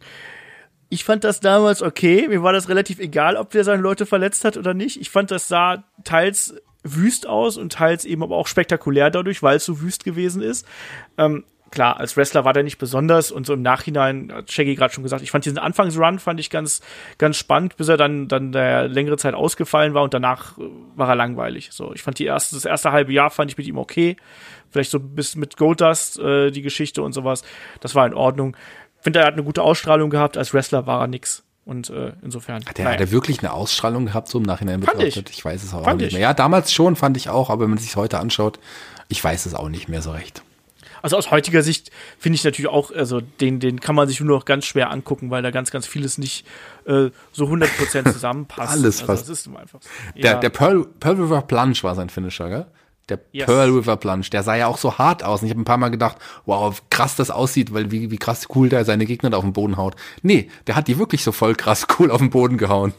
Ja. Sie haben sich wirklich viel getan. Das war wirklich eine fiese Aktion, weil er sie auch nicht anders Ja. ansetzen konnte. Nee, egal. Ähm, so Wrestler gibt's ja immer weniger zum Glück. Ja, ja, eben. Also deswegen äh, auch da, das, das hat man damals ja probiert und äh, also als er dann als sein eigener dickerer Bruder dann ja zur WCW gegangen ist, ähm, äh, war das Ding Wie ja hieß auch er denn nochmal dann bei, bei neuen Harlem Heat? Kannst du dich erinnern? Ich hab's vergessen. Big T? Big T war's, glaube ich, gell? Big Oder war das ein anderer? Na, weiß nicht. Ich glaube, er, er war auf jeden Fall auch big. Irgendwie sowas. Der war Der war sehr big. außer aber Form Aus, geraten. ja, aber aus heutiger Sicht ist natürlich ein Ahmed Johnson äh, ganz grauenvoller Wrestler. So, ganz klar. Ähm, und der, die Ex-Member hat noch eine Frage an Shaggy. Welches ist deine Lieblingsfolge bei den drei Fragezeichen? Ah, cool. Endlich mal eine Frage an mich. Die Ex-Member, Dankeschön. Erstmal, die, lieber die Ex-Member, Gratulation nochmal für die Hall of Fame-Aufnahme in diesem Jahr. Ähm, als Mitglied der, der DX bist du sicherlich auch mit aufgenommen worden. Ja, tolle, danke. Ähm, Drei Fragezeichen bin ist ja ist ein anderes meiner Steckenpferde Hörspiele. Liebe ich ja. Stimmen aus dem Nichts, hat er gesagt, ja? Ähm, fantastische Folge von gerade von den von den Anführungsstrichen neueren deutschen Folgen, die ja von deutschen Autoren geschrieben werden, eine der besseren auf jeden Fall. Aber ich bin natürlich Fan der Klassiker und ähm, eine meiner allerersten Folgen war sowas wie der grüne Geist und die flüsternde Mumie. Das sind so meine und natürlich auch der Höhlenmensch irgendwie ist auch eine fantastische Folge. Ich wird mir schwer mich auf eine Folge festzulegen. Die drei, die ich genannt habe, äh, auf jeden Fall von den Neueren, auf jeden Fall auch Stimmen aus dem Nichts. Fanta neu ist auch ein bisschen, das ist ja auch noch eine zweistellige Folge, aber finde ich wirklich, wirklich gut, gerade wenn man so äh, ja Bob Andrews mag und sowas, ja einer meiner Lieblinge. Es ist schon echt eine sehr, sehr coole Folge auf jeden Fall. Soll ich dir was sagen? Ja. Ich habe noch keine Folge von drei Fragezeichen zu Ende gehört, weil ich immer, weil wir die immer zum Einschlafen hören. Ähm, ich habe auch noch nie eine Folge Headlock äh, generell gehört, muss ich sagen. Von daher ist auch nicht so schlimm. Ähm, aber wenn man, wenn ich einschlafen möchte, dann würde ich mir auf jeden Fall auch Headlock gerade mit Olaf anhören, auf jeden Fall. Du hast noch nie eine drei Fragezeichen Folge fertig gehört. Auch das, Oliver Rohrbeck selber, Justus Jonas sagt ja auch immer, ja, wir sind, äh, die meisten haben unsere noch nie fertig gehört. Das sagt er wirklich selber, auch in Interviews, aber auch auf der Ja. Bühne. Ähm, aber dem ist eigentlich nicht so. Das finde ich, ist ein bisschen herablassend den drei Fragezeichen gegenüber. Klar nutzt man das auch zum Einschlafen. Aber Ich meine das gar nicht. Ich, ich, ich, ich, ganz im Ernst, ich finde das auch gar nicht herablassend. Überhaupt nicht. Ich finde es komisch irgendwie, weil dafür Nee. ist es ja auch nicht nur getan. Nein, ich meine, ich finde es vollkommen okay, weil es ist ja wirklich wahrscheinlich vielen so geht. Aber dass ein Oliver Rohrbeck das selber auch sagt, finde ich schon komisch irgendwie. Aber so, ja. es geht ja vielen Leuten so. Das ist wirklich zum Einschlafen hören. Ich höre auch Hörspiele zum Einschlafen. Muss nicht immer sein, aber selbst meine Freundin sagt immer, oh, lass uns noch was hören. Und wo sie schon im Halbschlaf irgendwie ist, dann denke ich immer, muss doch eigentlich nicht sein. Wir kriegen da eh nichts mit.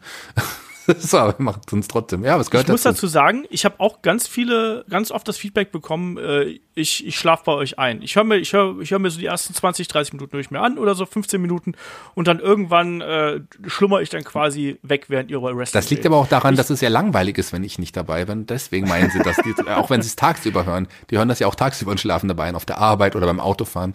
Schon für einige Unfälle gesorgt. Aber es kann, ich bin ja jetzt wieder da, von daher alles gut. Das glaube ich nicht, Shaggy. Nein, natürlich, absolut nicht. Also äh, meine Kollegin schon auch um in Schutz zu nehmen. Fantastisches Team hier bei Headlong, es macht auch Spaß. Und Olaf ist natürlich der Head, der Master of Disaster. Und ohne ihn wird sie uns ja alle hier gar nicht geben. Ich bin der Head of Log. Ähm, der Olli fragt noch per Twitter. Ja. Der Olli fragt per Twitter, ähm, er hat sich zum ersten Mal das Match zwischen dem Undertaker und Shane McMahon bei äh, WrestleMania 22 angeschaut und er hat sich gefragt, was für Tricks hier tatsächlich verwendet werden, um äh, den Wrestler bei ihrem Stunt zu schützen. Das gibt ja immer wieder, Shaggy, dass jetzt da ja gerade bei äh, WWE auch immer mal wieder so, da wurden ja Jump Pads eingesetzt, mehr oder weniger. Also so kleine Luftpolster, die unter dem Kommentatorenpult ja angebracht Genau, waren bei sind. dem Match in dem Fall auch so. Ich habe das Match übrigens Genau. auch total vergessen, verdrängt bis jetzt eben gerade. Das gab es ja auch mal bei WrestleMania, stimmt. Ähm, da wurde das benutzt und, ähm, und früher hat man auch so ganz viele Pappkartons übereinander gestapelt, die auch Ja. so, bevor es das überhaupt gab, das wurde auch ein- einige Mal genutzt. So Sachen, klar. Und ähm, sonst, ich meine, ein Mankind hatte damals nichts unter einem Kommentatorenpult, als er durch den Tisch gefallen ist. Äh, aber so, das heutzutage ist die Gefahr einfach viel zu groß. Wenn das nicht wäre, die Verletzungs, ich meine, so ist die Verletzungsgefahr ja schon enorm, aber um das ein bisschen, zumindest ein bisschen ähm, zu reglementieren, ein bisschen darüber aufzupassen, nutzt man sowas natürlich.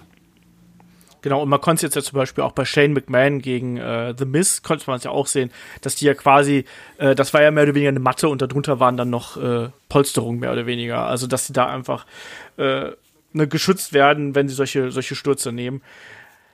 Ich finde, auch da wieder vielleicht ein bisschen unpopuläre Meinung, ich finde, man muss da andere Tricks anwenden, die nicht so offensichtlich sind, weil ich möchte trotzdem als Zuschauer irgendwie diesen Effekt haben. Ich finde dann irgendwie sowas wie Styropor oder Kartons oder sonst irgendwas, finde ich effektvoller als zum Beispiel jetzt diese Matte, weil mir hat zum Beispiel diese Matte bei WrestleMania 35 jetzt, hat mir als Zuschauer, auch da wieder, ne, ganz subjektiv, hat mir ein bisschen diese diesen Moment kaputt gemacht, weil, weil du kein richtiges lautes Geräusch gehabt hast, weißt du? Du hast nicht dieses Buff oder diesen Knall gehabt, den, den man sonst hat, wenn du auf den, das wenn du Suplex auf den Ring zeigst. Hat man, hat man Sondern- diese Matte denn gesehen im Fernsehen? Ich habe ja WrestleMania ja, nicht- ja, der, okay. der, der, das hat sich ja durchge, das hat sich ja durchgebrochen quasi. Okay, ich habe es ja nur äh, in der Halle gesehen und auch nicht auf dem Monitor, sondern man hatte einen richtig perfekten Blick dahin. Ähm, da sah in der Halle, in der Halle, also im Stadion sah es fantastisch aus. So.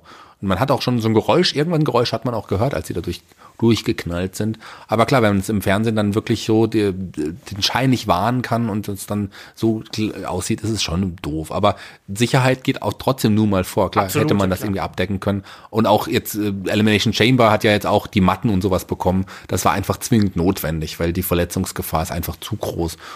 Wenn man das noch besser tarnen kann, dass man es nicht unbedingt im Fernsehen sieht oder anders mitbekommt, ist es natürlich besser. Aber das mu äh, muss auf jeden Fall so sein. Sonst, äh, ja, finde ich, ist es einfach zu gefährlich. Das, was Shaggy sagt. Aber trotzdem, da muss man irgendwie so, ich finde, man muss auch da dran denken, wie das eben im Fernsehen wirkt. Ich möchte nicht sehen, dass da eben jemand nur auf eine Matte fällt, sondern es soll, muss halt schon irgendwie ein bisschen knallen. So, das muss ja schon einen Effekt auch äh, für mich am Fernseher haben, ohne dass sich die Leute dabei verletzen. Deswegen finde ich, muss man dann eine etwas unauffälligere Lösung finden. Jetzt bei WrestleMania 32 waren es die Jump Pads. Das hat man ja nicht so 100% gesehen, sondern erst so im Nachhinein, wenn man genau hingeschaut hat.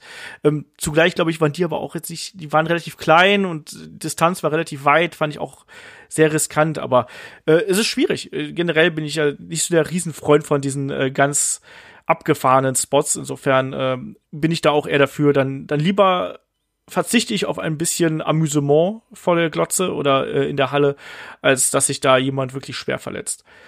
So, Shaggy, wir sind durch. Juhu, hat Spaß gemacht, war jetzt, war jetzt nicht so schmerzhaft. Ich freue mich wirklich wieder dabei zu sein. Äh, danke, Olaf, dass ich mit dir den Macho Man Windy Savage, oh yeah, besprechen durfte. Und ähm, ja, wir, wir, wir werden uns sicherlich noch mal hören. Ich bin ja jetzt wieder da. Davon gehe ich äh, ganz, ganz äh, stark aus. Wir sind dann ja auch schon nächste Woche wieder hier am Start und da dann mit dem Wunsch-Podcast, wo dann unsere Supporter das Thema aussuchen konnten. Äh, es gab drei Themen zur Auswahl. Das war einmal WWE expandiert, der Einfluss von NXT UK auf die Wrestling-Welt und was wäre, wenn es den Montreal Screwjob nie gegeben hätte und die Geschichte des Intercontinental Championships, äh, seine Bedeutung im Wandel der Zeit. Und tatsächlich hat's dann der IC-Belt gemacht. Wir werden also nächste Woche mit dem Chris und dem Shaggy, wenn alles glatt geht, über die Geschichte des Intercontinental Championships sprechen. Da freue ich mich sehr drauf. Äh, ansonsten kann ich mich nur bedanken, dass ihr hier dabei gewesen seid. Ich hoffe, ihr hattet ein bisschen Spaß. Und in dem Sinne, schaut bei uns auf Patreon oder auf Steady vorbei. Da gibt's noch das Match of the Week. Randy Savage gegen Ric Flair von WrestleMania 8 mit dem Shaggy und mir. Wenn ihr noch nicht genug Randy Savage hattet, dann könnt ihr da gerne reinhören. In dem Sinne, macht's gut, bis nächste Woche und bis dann. Tschüss. Oh yeah!